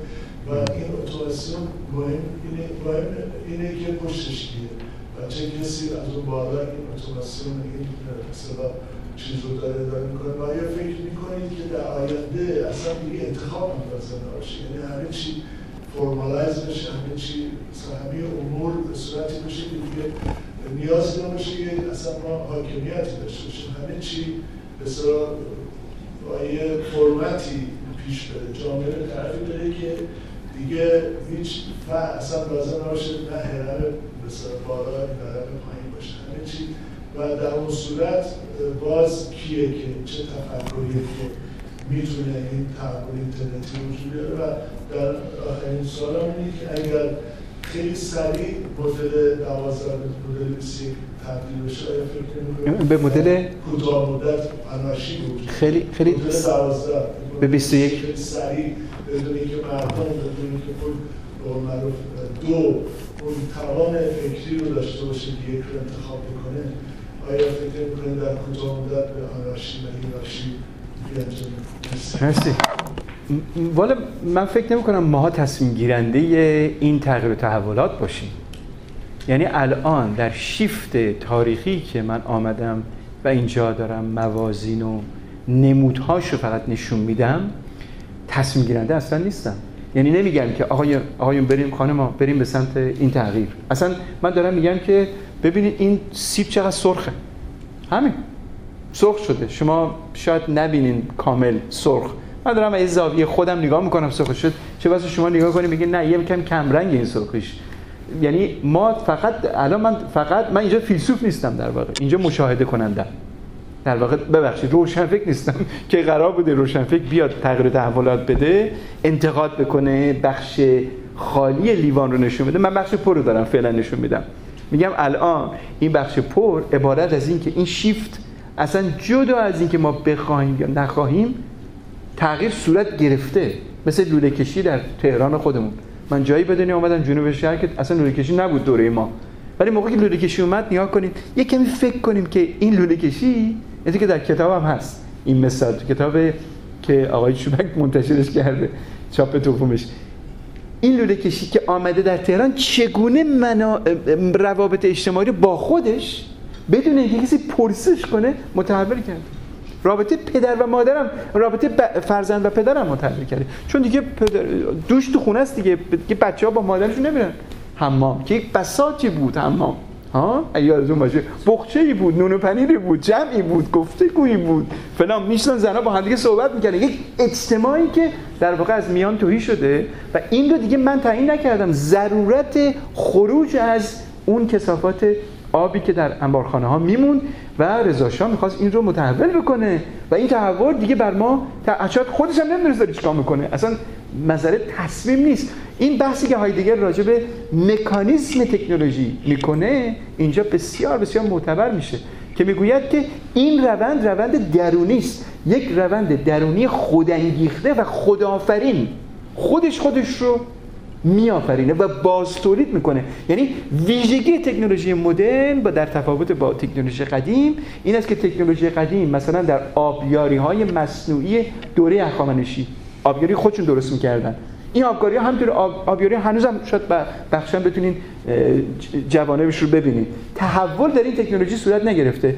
اما در تکنولوژی جدید تکنولوژی مدل در واقع بینهایت توش هست. اینو مفصل در کتابم توضیح دادم کتاب دومم. که این بینهایتی ماهیت آن خودانگیختگی و بازآفرینی رو به وجود میاره که از دست انسان فراتر میره. بنابراین انتقال ما به 21 ناگزیره. ما منتقل شدیم. همین الان به خودتون فکر کنید آیا یک روز روزگاری مجددا همین الان اگه خمینی مجددا بیاد شما بهش اطمینان می‌کنید الان یه آدم بسیار بسیار منول فکری بیاد که می‌خواد تمام قدرت رو بگیره. از آن خودش. اون زمان چهل سال پیش ما می‌گفتیم بخشی از ما شاید بسیاری از ما که این که شما تمام قدرت این کار درستیه.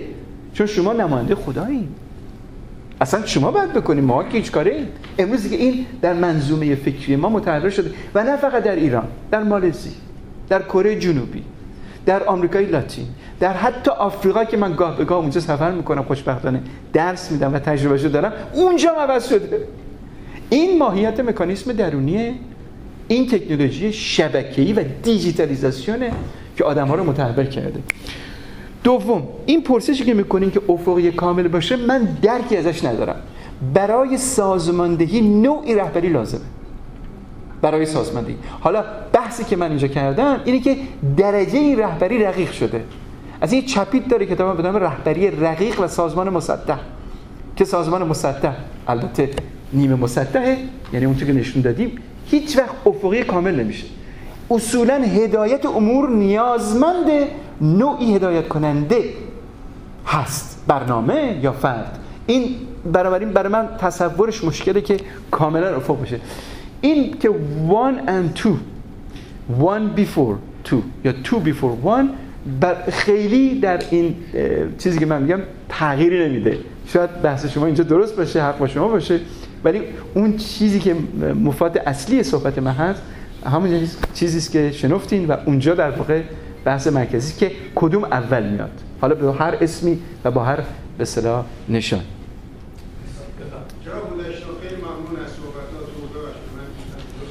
مشکلی نیست در تاریخ بشر مثل امروز تفاوت بین فقرا و ثروتمندان نبوده در اینو همه بر اساس آمار میگن ما یک مردم شکست خورده جهانی هستیم که قرض با غذاهای تقلبی با هواهای کثیف شرایط ایجاد کردن که بهترین زندگی ما بدتر از مردم از زیر سازنده اهرام مصر است. این نیولیبرالیسم که شما میگین شکست خورده. و الان دولت امریکا دولت فدرال امریکا 22 میلیون میلیون دلاری بدهکار دولت اونتاریو 400 میلیارد دلار بدهکار دولت فدرال کانادا 930 میلیارد دلار بدهکاره و این تمام مردم دنیا این شرایط رو دارن. به که دنیا رو بکنن و علت اون که ما رهبر نداریم و اینکه ما شکست خوردیم ملت دنیا یک مردم شکست خوردن. 56 میلیون نفری که شما میگید در ایران اینترنت دارن. ایران در لحاظ سانسور اینترنت مقام اول جهانی رو داره. هیچ چیزی تو اینترنت ایران نیست جز یه سری خرافات و اصلا این قابل افتخار نیست که 56 میلیون نفر از بیکاری برن. انواع اصلا دعاها و چیزها رو بخونن. این اینترنتی که ما استفاده می‌کنیم اون اینترنتی که تو ایران استفاده می‌کنن فرق خیلی متشکرم. خواهش می‌کنم خواهش می‌کنم. والا اینترنت رو من بگم سال آخر. من خودم شاهد هستم که از طریق فقط و فقط یک ارتباط مجازی با اینترنت دانشجویانی توانستم. توانستم بیان خارج. تقاضای به ورود به دانشگاه بکنن از طریق اینترنت از, از ایران. حتی بورس بگیرن و بیان مستقیم برن دانشگاه. خیلی از دانشجو هستن. اصلا و تمام به اصطلاح ظرایف و که دانشگاه مربوطه و رشته مربوطه رو در بیارن صحبت بکنن حتی مصاحبه میشن. از طریق هم اینترنت. یعنی درسته که سانسور میشه ولی به میزان بسیار زیادی. چه بسا که فیلتر شکن ها خب البته ما می‌دونیم روسی هستن غیره و غیره. اما خیلی کارام داره میشه. جدا از اینکه فرض فرمایید که به اصطلاح خیلی هم رژیم سعی کرده کنترل کنه اما من معتقدم که با وجود تمام این کنترل ها یک بدنه قوی از جامعه مدنی بی زبان و بی بلنگو در زیر, زبان زیر زمین وجود داره. که به طور فعالی داره اینجا اونجا فریادی می‌کشه. اگه بگیم که همه چیز رو رژیم کنترل کرده شاید از واقعیت دور باشه این ماجرا. نئولیبرالیسم رو ازش من دفاع نکردم. مثل اینکه بگم دولت این گونه است و آنگونه است ولی از دولت دفاع نمی‌کنم من اون رو تشریح کردم. گفتم این نئولیبرالیسم به هر حال فراوردش این است که سایه دولت رو از بازار برداشته. این بازار به حال خودش رها شده و اجازه داده به بنده و جنابالی حتی به فرزندانمون به سرعت وارد سرمایه‌گذاری در بازار بشن. من رفتم ویتنام. در ویتنام اونجا برای دانشگاه تقریبا دو هفته اونجا بودم و می‌دیدم که خانواده ها حتی انترپرایز داشتن. کمپانی ثبت می‌کردن درست فعال شاید نباشد در ابتدا. ولی این ایده ای که می‌تونی عمل بکنی و می‌تونی دخالت بکنی ایده جالبیه. این نئولیبرالیسم آورده. اما نئولیبرالیسم بسیاری مزرات متعدد داره. مزرات بسیار متعدد داره که جای بحثش اینجا نیست و بنده که اساسا از نئولیبرالیسم به عنوان یک نظام سیاسی و به خصوص اقتصادی دفاع نمی کنم به هیچ وجه. بلکه ویژگی هاش رو دارم در واقع اینجا مطرح می‌کنم که چگونه است. بله. میترا بفرم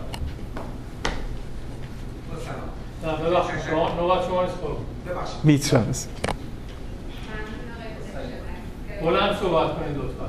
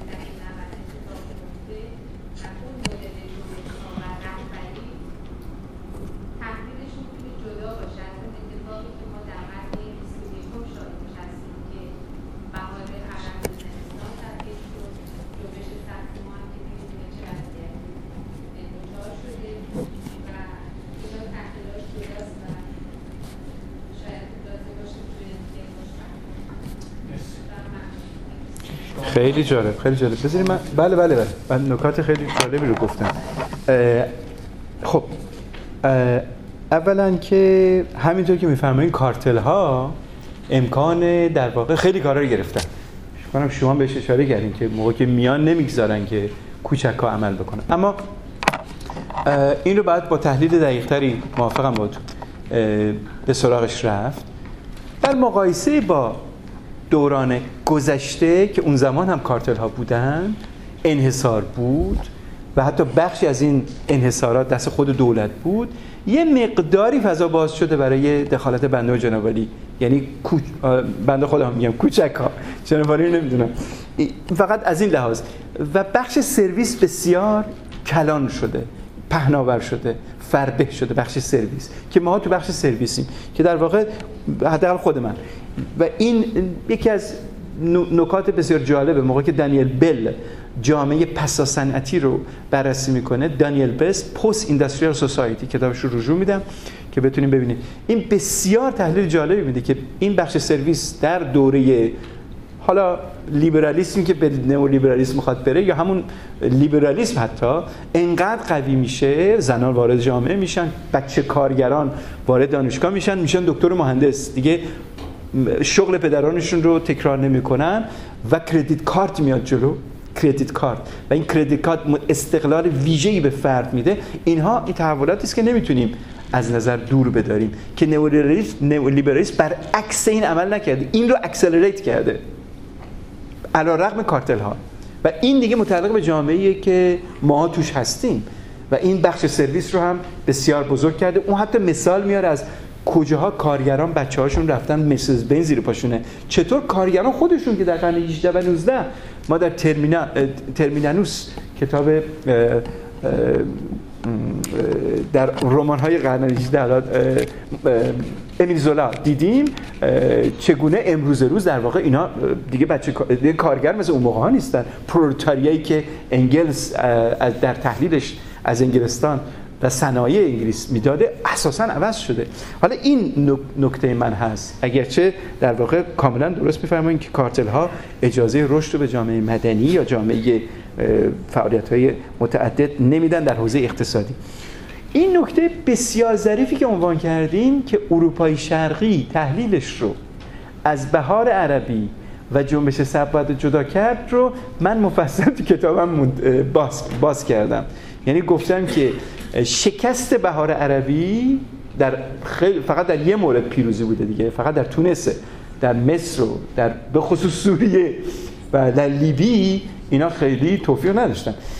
عمده کار من توفیق این جنبش ها نبود و ابتدای به ساکن در این بحثم گفتم. توفیق این جنبش ها مورد نظر من نیست. ببینید مکانیزمی که شکل گرفته مورد نظر من. و این خیلی مهمه. و این جالبه اینجاست خودش رو تکرار کرده. و این شباهتی که بین جنبش سبز و جنبش بهار عربی و جنبش اروپای شرقی وجود داره مورد توجه غیر ایدئولوژیک بودن همشون و این شگفتی آوره. در مقایسه با انقلاب روسیه در مقایسه با انقلاب چین در مقایسه با انقلاب کوبا در مقایسه تمام جنبش ها که نگاه بکنید اینا ایدئولوژی توشون نبوده. از سوی دیگه سازمان هرمی ندارن هیچ کدومشون. از سوی دیگه رهبر نخودکامه ندارن. رهبر به نام نازه تک رو ندارن. این سه ویژگی رو من بهش اشاره کردم. و این رو در تمام این جنبش ها می‌بینیم. حالا در بعضی جاها مثل تونس پیروز شده. در بعضی جاها مثل لیبی به شکاف در جامعه ایجاد شده. دو تا دولت در لیبی وجود داره و در جای بعضی جا مثل در سوریه و در بعضی جا مثل چکسلواکی و لهستان و رومانی و تمام کشورهای اروپای شرقی به پیروزی کشیده شده. از این مکانیزم حرکت کردن برای اینکه بگن یه چیز جدیدی در صحنه جهانی در حال شکلگیریه که مسئله تئوری 21 بهش خاتمه قضیه است.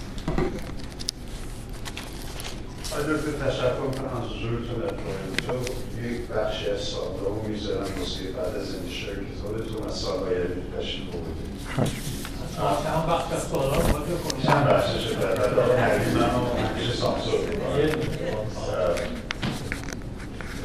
در مورد پایان اصلی دیکتاتورها فرمودید. می‌خواستم از اون بپرسم توضیح بدیم که پوتین، مادورا، پینچین، کره شمالی و محمد بن سلمان رو چطوری توضیح می‌دید یعنی دیکتاتورهایی که مخالفین خودشون در سفارت میگوشن توی چند می‌زنن و میفرستن. آیا فکر نمی کنید اگر امروز بحث استالین و ماو و هیتلر خیلی عمق شده چهل سال طول کشید ما فهمیدیم که اونا چه جمعیتی مرتکب شدن. ولی امروز روز بعد از کشتن اون خبرنگار در ترکیه ما واقع باشه باشیم یا آقای اردوغان در ترکیه. به هر حال اینا دیکتاتور هستن که سعی کنن آیا فکر نمی کنید که دیکتاتورها هم تشکیلاتشون رو افقی کردن و با به کار گرفتن عناصری از جامعه عناصر فقیر جامعه بتونیم بهشون بگیم قشر جدید رو وجود بردن به عنوان یک سپر دفاعی مسلم مسئله آخر که می‌خواستم به سوزار کنم چون شما در کتاب قبلیتون در مورد هویت جمعی و هویت فردی صحبت کردید در دنیای مدرن خودتون فکر می‌کنید که ارجعیت و هویت فردی و هویت جمعی باعث بود باعث در واقع تفکر جدیدی برای عدم پیوستن به تشکیلات احزاب و سازمان ها چه چه قومی ایلی و چه سیاسی. چون سابقا تحت لوای هویت های جمعی بود که افراد در در چنین تشکیلاتی حضور پیدا کردن. ولی امروز چون هر کسی می‌تونه به صورت فردی نظر نظر داشته باشه. اون هویت جمعی از بین رفته و هویت فردی ارجحیت پیدا نظرتون در مورد ممنون. خواهش کنم مرسی از پرسشاتون. هویت ما برای یه انقلاب نیاز داریم یا برای شورش همگانی یا برای یک حرکت جمعی مثلا امروز در ایران خود نیاز داریم به جمع بپیوندیم. یعنی متعلق به جمع بشیم. یعنی مس یا در واقع انبوه اجتماع همگانی ما رو باید جذب کنه. و یکی دومی که از خود باید بگذریم. یعنی همون کاری که سربازای ناپلئون کردن. زمانی که ناپلئون اینا رو کشون و جذب کرد و جمع کرد برد روسیه. نیم میلیون بزرگترین لشکرکشی تاریخ رو ناپلئون کرد. موقعی که خواست روز به روسیه حمله کنه اون زمان تزار بود دیگه. نیم میلیون برد اونجا 80 هزار تا برگردوند. 80 هزار همه از بین رفت یعنی قدرت پیوسته به جمع و پیوستن به جمع و قدرت پیوستن به رهبری قدرت پیوستن به اون ایده و آرمان رو ببینین دیگه. نهایتشه. این اصلا خمینی اینا بریز کنار. این یکی نکته خیلی اساسی یعنی حالا ما در بعد کوچکتر در بعد ملی و میهنی خودمون برای حرکت به اصطلاح اعتراضی نسبت به رژیم حاکممون هرچی مجبوریم که اندک اینجا و آنجا از خود اندک خود کوچک خود بگذاریم. این بسیار بسیار مهمه. اگه تاکید کنیم این باعث پراکندگی بیشتری میشه. الان درد اپوزیسیون جدا از نکاتی که دیگه که گفتم یکیش اینه که هیچ کسی از خود نمیگذره. اما در جریان انقلاب اسلامی ما از خود گذشتیم. یعنی اعتماد کردیم به رهبر خود به رهبر خودکامه اعتماد کردیم. ایمان آوردیم. به اقتدارش ایمان آوردیم. و از اقتدار خودمون گذشتیم. این مشکلی است که الان ما داریم. در واقع الان برای بازگشت پرسشتون ارجاع عدم ارجاع افراد به سازمان های بزرگ مربوط هست به در واقع افسایش اقتدار فردی یا فردیتی که به, به, به واسطه شبکه های مجازی و دنیای اینترنتی و دیجیتالیزاسیون در افراد به وجود اومده. یعنی ما همواره در حال این هستیم که از خودمون پرسیم چرا من باید بپیوندم؟ الان خودم می‌تونم خودم رو میزان کامیکاسیون بسیار کمتر شده ارتباطات اجتماعی بسیار کمتر شده. چرا که نوعی ارضاء فردی به واسطه شبکه وجود داره. شما در خانه نشستین همه اطلاعات رو می‌گیرین احتیاجی ندارین. حتی به طور مجازی communicate می‌کنین. به طور مجازی صحبت می‌کنین. دیگه ارتباط ندارین. احتیاج ندارین به اون جمع بودن و پیوستن و collective بودن. ولی برای حرکت جمعی برای سرنگونی یک نظام برای حرکت علیه اون نظام میباید که collective عمل بکنیم و این یکی از مشکلات ماست. پرسش دوم باز بسیار بسیار خوبه که ولی پیش از این پاسخ دادم که ما مواجه با دو گرایش هستیم. دو گرایشی که در اروپا البته خیلی قویه. در آمریکا به واسطه دانالد ترامپ خیلی قابل توجه اونه که یک جریان بسیار قوی به اصطلاح ناسیونالیستی و خودکامه یه مقدار کلمه دیکتاتور برای من تند مقداری. چون ما تمام این کنسپت ها رو مثل یک رژیم دیکتاتور یا یک رژیم مستبد یا یک رژیم خودکامه یعنی اتوریتر. اینا همه با هم جدا میشه. یعنی من به سختی می‌تونم بگم پوتی یک دیکتاتوره ولی می‌تونم بگم یک مقت... اقتدارگرای فراقانونی بعضی موقع چون اقتدارم دو تاست. یک اقتدار با ترمینولوژی وبری مکس وبر. ما میگیم یک اقتدار قانونی و بعد می‌گوییم یک اقتدار در واقع فراقانونی که او ازش می‌تونه مستبد در بیاد. برای من کمی مشکله. اما ما شاهد همونطور که اشاره خودتون کردیم به درستی شاهد این دو گرایش این گرایش وجود هستیم. در کره شمالی وجود داره در ترکیه در روسیه در چین وجود داره و پا به پای اون شاهد به صلاح حرکت خودانگیخته سوسیالیستی هم هستیم یعنی چپ گویا مجددا داره بالا میاد. این رو هم دو, دو گونش رو در واقع می‌بینیم. و اینکه مستبدان مقتدران هم از شبکه های مجازی به همون میزان استفاده می‌کنن. یعنی شبکه مجازی و گفتاری که من اینجا ارائه دادم از نفوذ و وسعت شبکه های مجازی. به معنی این نیست که ما به سمت هم لزوما این ما رو به سمت دموکراتیسم می‌بره. نه. به سمت دموکراسی لزوما نمی‌بره. به سمت یک نوع باورهای جدید و مکانیزم زیستی جدید می‌بره.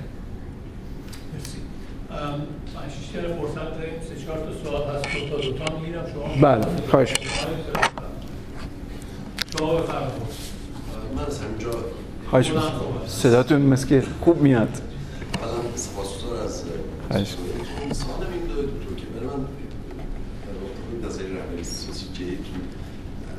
جایگاه اسم رهبری سنتی ایران برمیگردم به کشور خود بیشتر اونجا مهلم صحبت بشه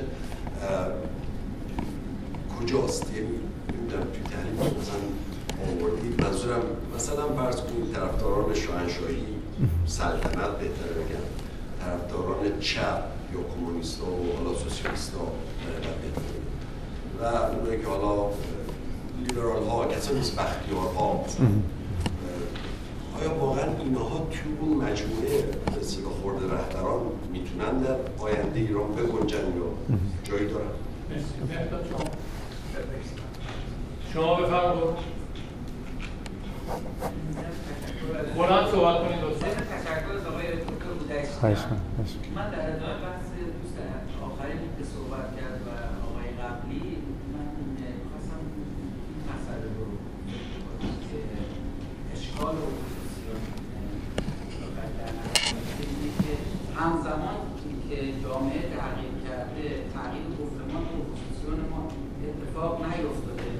و همینطورم در رژیم هایی که به قول شما حالا شاید نخواهیم بهشون دیکتاتور رژیم مستقیم بشیم بگیم بهشون عنوان اقتدارگرا در نظر بگیریم اینها شبکه های افقی رو برای خودشون درست کردن و قادرن جامعه رو کنترل کنن و از این طرف شبکه اجتماعی ما به خاطر اینکه اصلا اون شعارهای آرمانگرایی قبلی رو در خودش برای خودش مضمون نمی‌کنه برای خودش تحکیم نمی‌کنه مثل عدالت و آزادی رو که بتونه براش هزینه داده میشه و بتونه ابزاری برای غلبه بر دیکتاتوری برای خودش تولید بکنه و ما نمی‌تونیم موفق باشیم من فکر می‌کنم این سوالی که من دارم اینه که شما هیچ روشی یا راه حلی ابزاری که بتونید این شبکه افقی اجتماعی عادل باشه با دیکتاتوری که دیگردیسی کرده.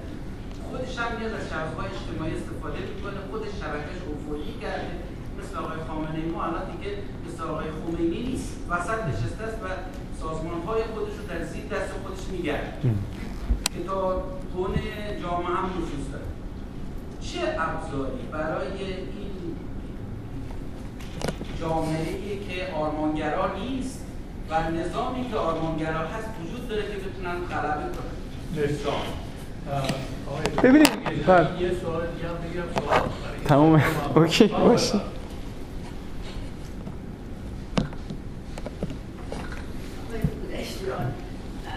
پشت بلنگو اینجا بهتر که بود؟ بفهمه حالا ما از نو هم دو سه دقیقه بگذره. بسیار. میان سراغ. تا بیان دیگه. خواهش. خواهش. ما همیشه از صحبت شما استفاده کردیم و می‌کنیم در اینترنت. و به خصوص امروز. نکته که برای من خیلی مهمه از راجب سخنرانی امروزتون نیست که خیلی قابل استفاده بود.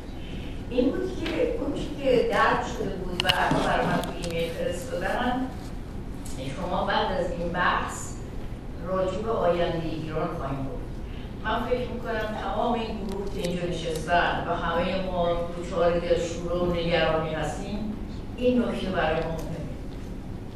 و می‌دونم که شما عضو فعال قرنوس هم هستیم یا اینجور که ما تو اینترنت می‌بینیم شما مثل که کار می‌کنیم باش اینطور نیست؟ بفهمید سوالتون رو بفهمید بله؟ سوالتون رو بفهمید آه یعنی از نظر فعال بودن دارم میگم. به همین دلیل ما از شما انتظار داریم که این نکته رو برام صحبت کنیم. یه مقداری اشاره کنیم که آینده ایران چه باید ما الان همون دچار استراب این نکته مرسی. خواهش خواهش خیلی لطفه. خب این هر سه سوال در مورد ایران بله بله بله. لطفه. خیلی ممنون. مرسی تشکر از شما. خدمتتون عرض شود که شاید سوال وسط رو جواب بدم. پاسخ خواهد بود به دو پرسش دیگه. جایگاه رهبری سنتی ایران چیست و کجاست؟ ببینید ما اگر با یک قرائت خونسا بدون انگیزه به تصویر موجود در اپوزیسیون نگاه بکنیم و رهبران و رهبرچه ها و خورده رهبران و کوچک رهبران رو نگاه بکنیم می‌بینیم که واقعیتی که من ترسیم کردم همانی است که در این تصویر به چشم می‌خوره. یعنی در واقع گرایش های متعدد چپ ها کمونیست ها ملیگرایان طرفداران سلطنت طرفداران مشروطه قانون اساسی مشروطه جنبش مشروطه حزب مشروطه و غیره و غیره. همشون این ویژگی منحصر به فرد دارن که در درون اینها یک رهبر بلا منازع وجود دیگه توشون نداره. مثلا آقای رضا پهلوی شاهزاده به هیچ وجه رهبر بلا منازعه نیست. خودش هم خودش رو این گونه قلمداد نمی‌کنه. مثلا آقای شریعت مداری مثلا آقای خ... مهدی خلج مثلا آقای فرض فرمایین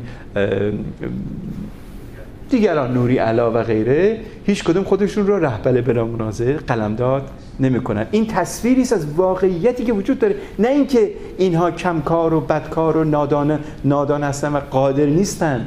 راهی به جلو بیابن. بلکه این چیزی است که جنبش به اونا هدیه کرده و بیش از این نه اینکه انرژیشو ندارن تاریخ نمی‌خواد. چرا؟ برای اینکه بنده و جنابالی به محض اینکه یکیشون بخواد بیشتر از حد موجود پاشو اگه نمی خوش برداره بنده و جنابالی اولین کسانی خواهیم بود که بگیم نه قبولت نداریم. داری بیراهه میری و ما نمی‌خوایم یک دوباره یک دیکتاتوری دیگه داشته باشیم.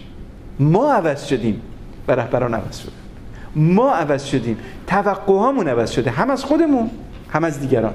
و به این لحاظ آنها هم عوض شدن.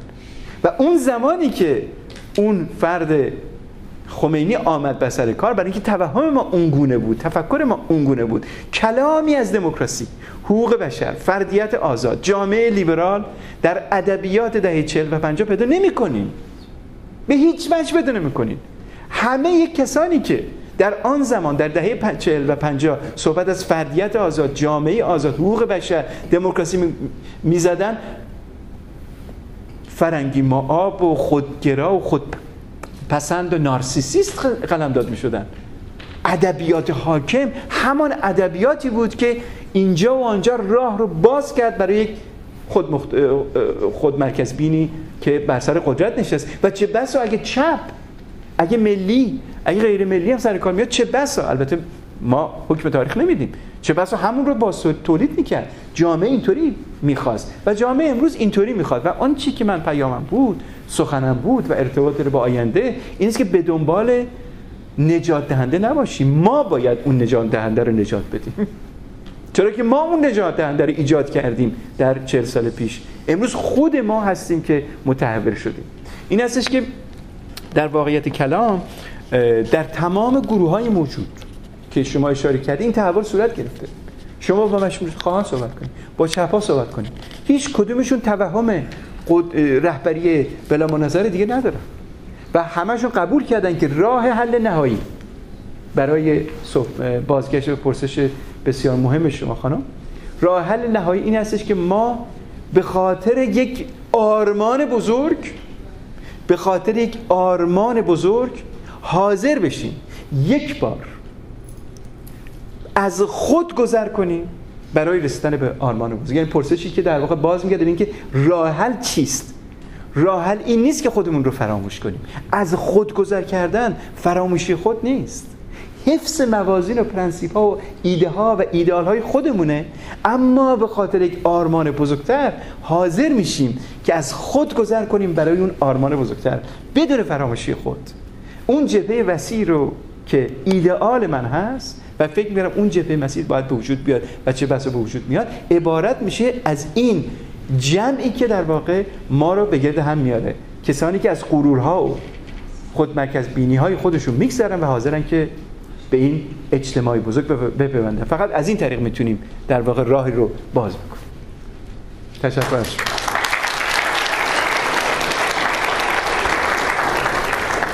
سپاس فراوان از شما دکتر داشتم و سپاس از شما دوستان دیدار بعدی ما چهار اکتبر و دیدار با دکتر عباس امانت.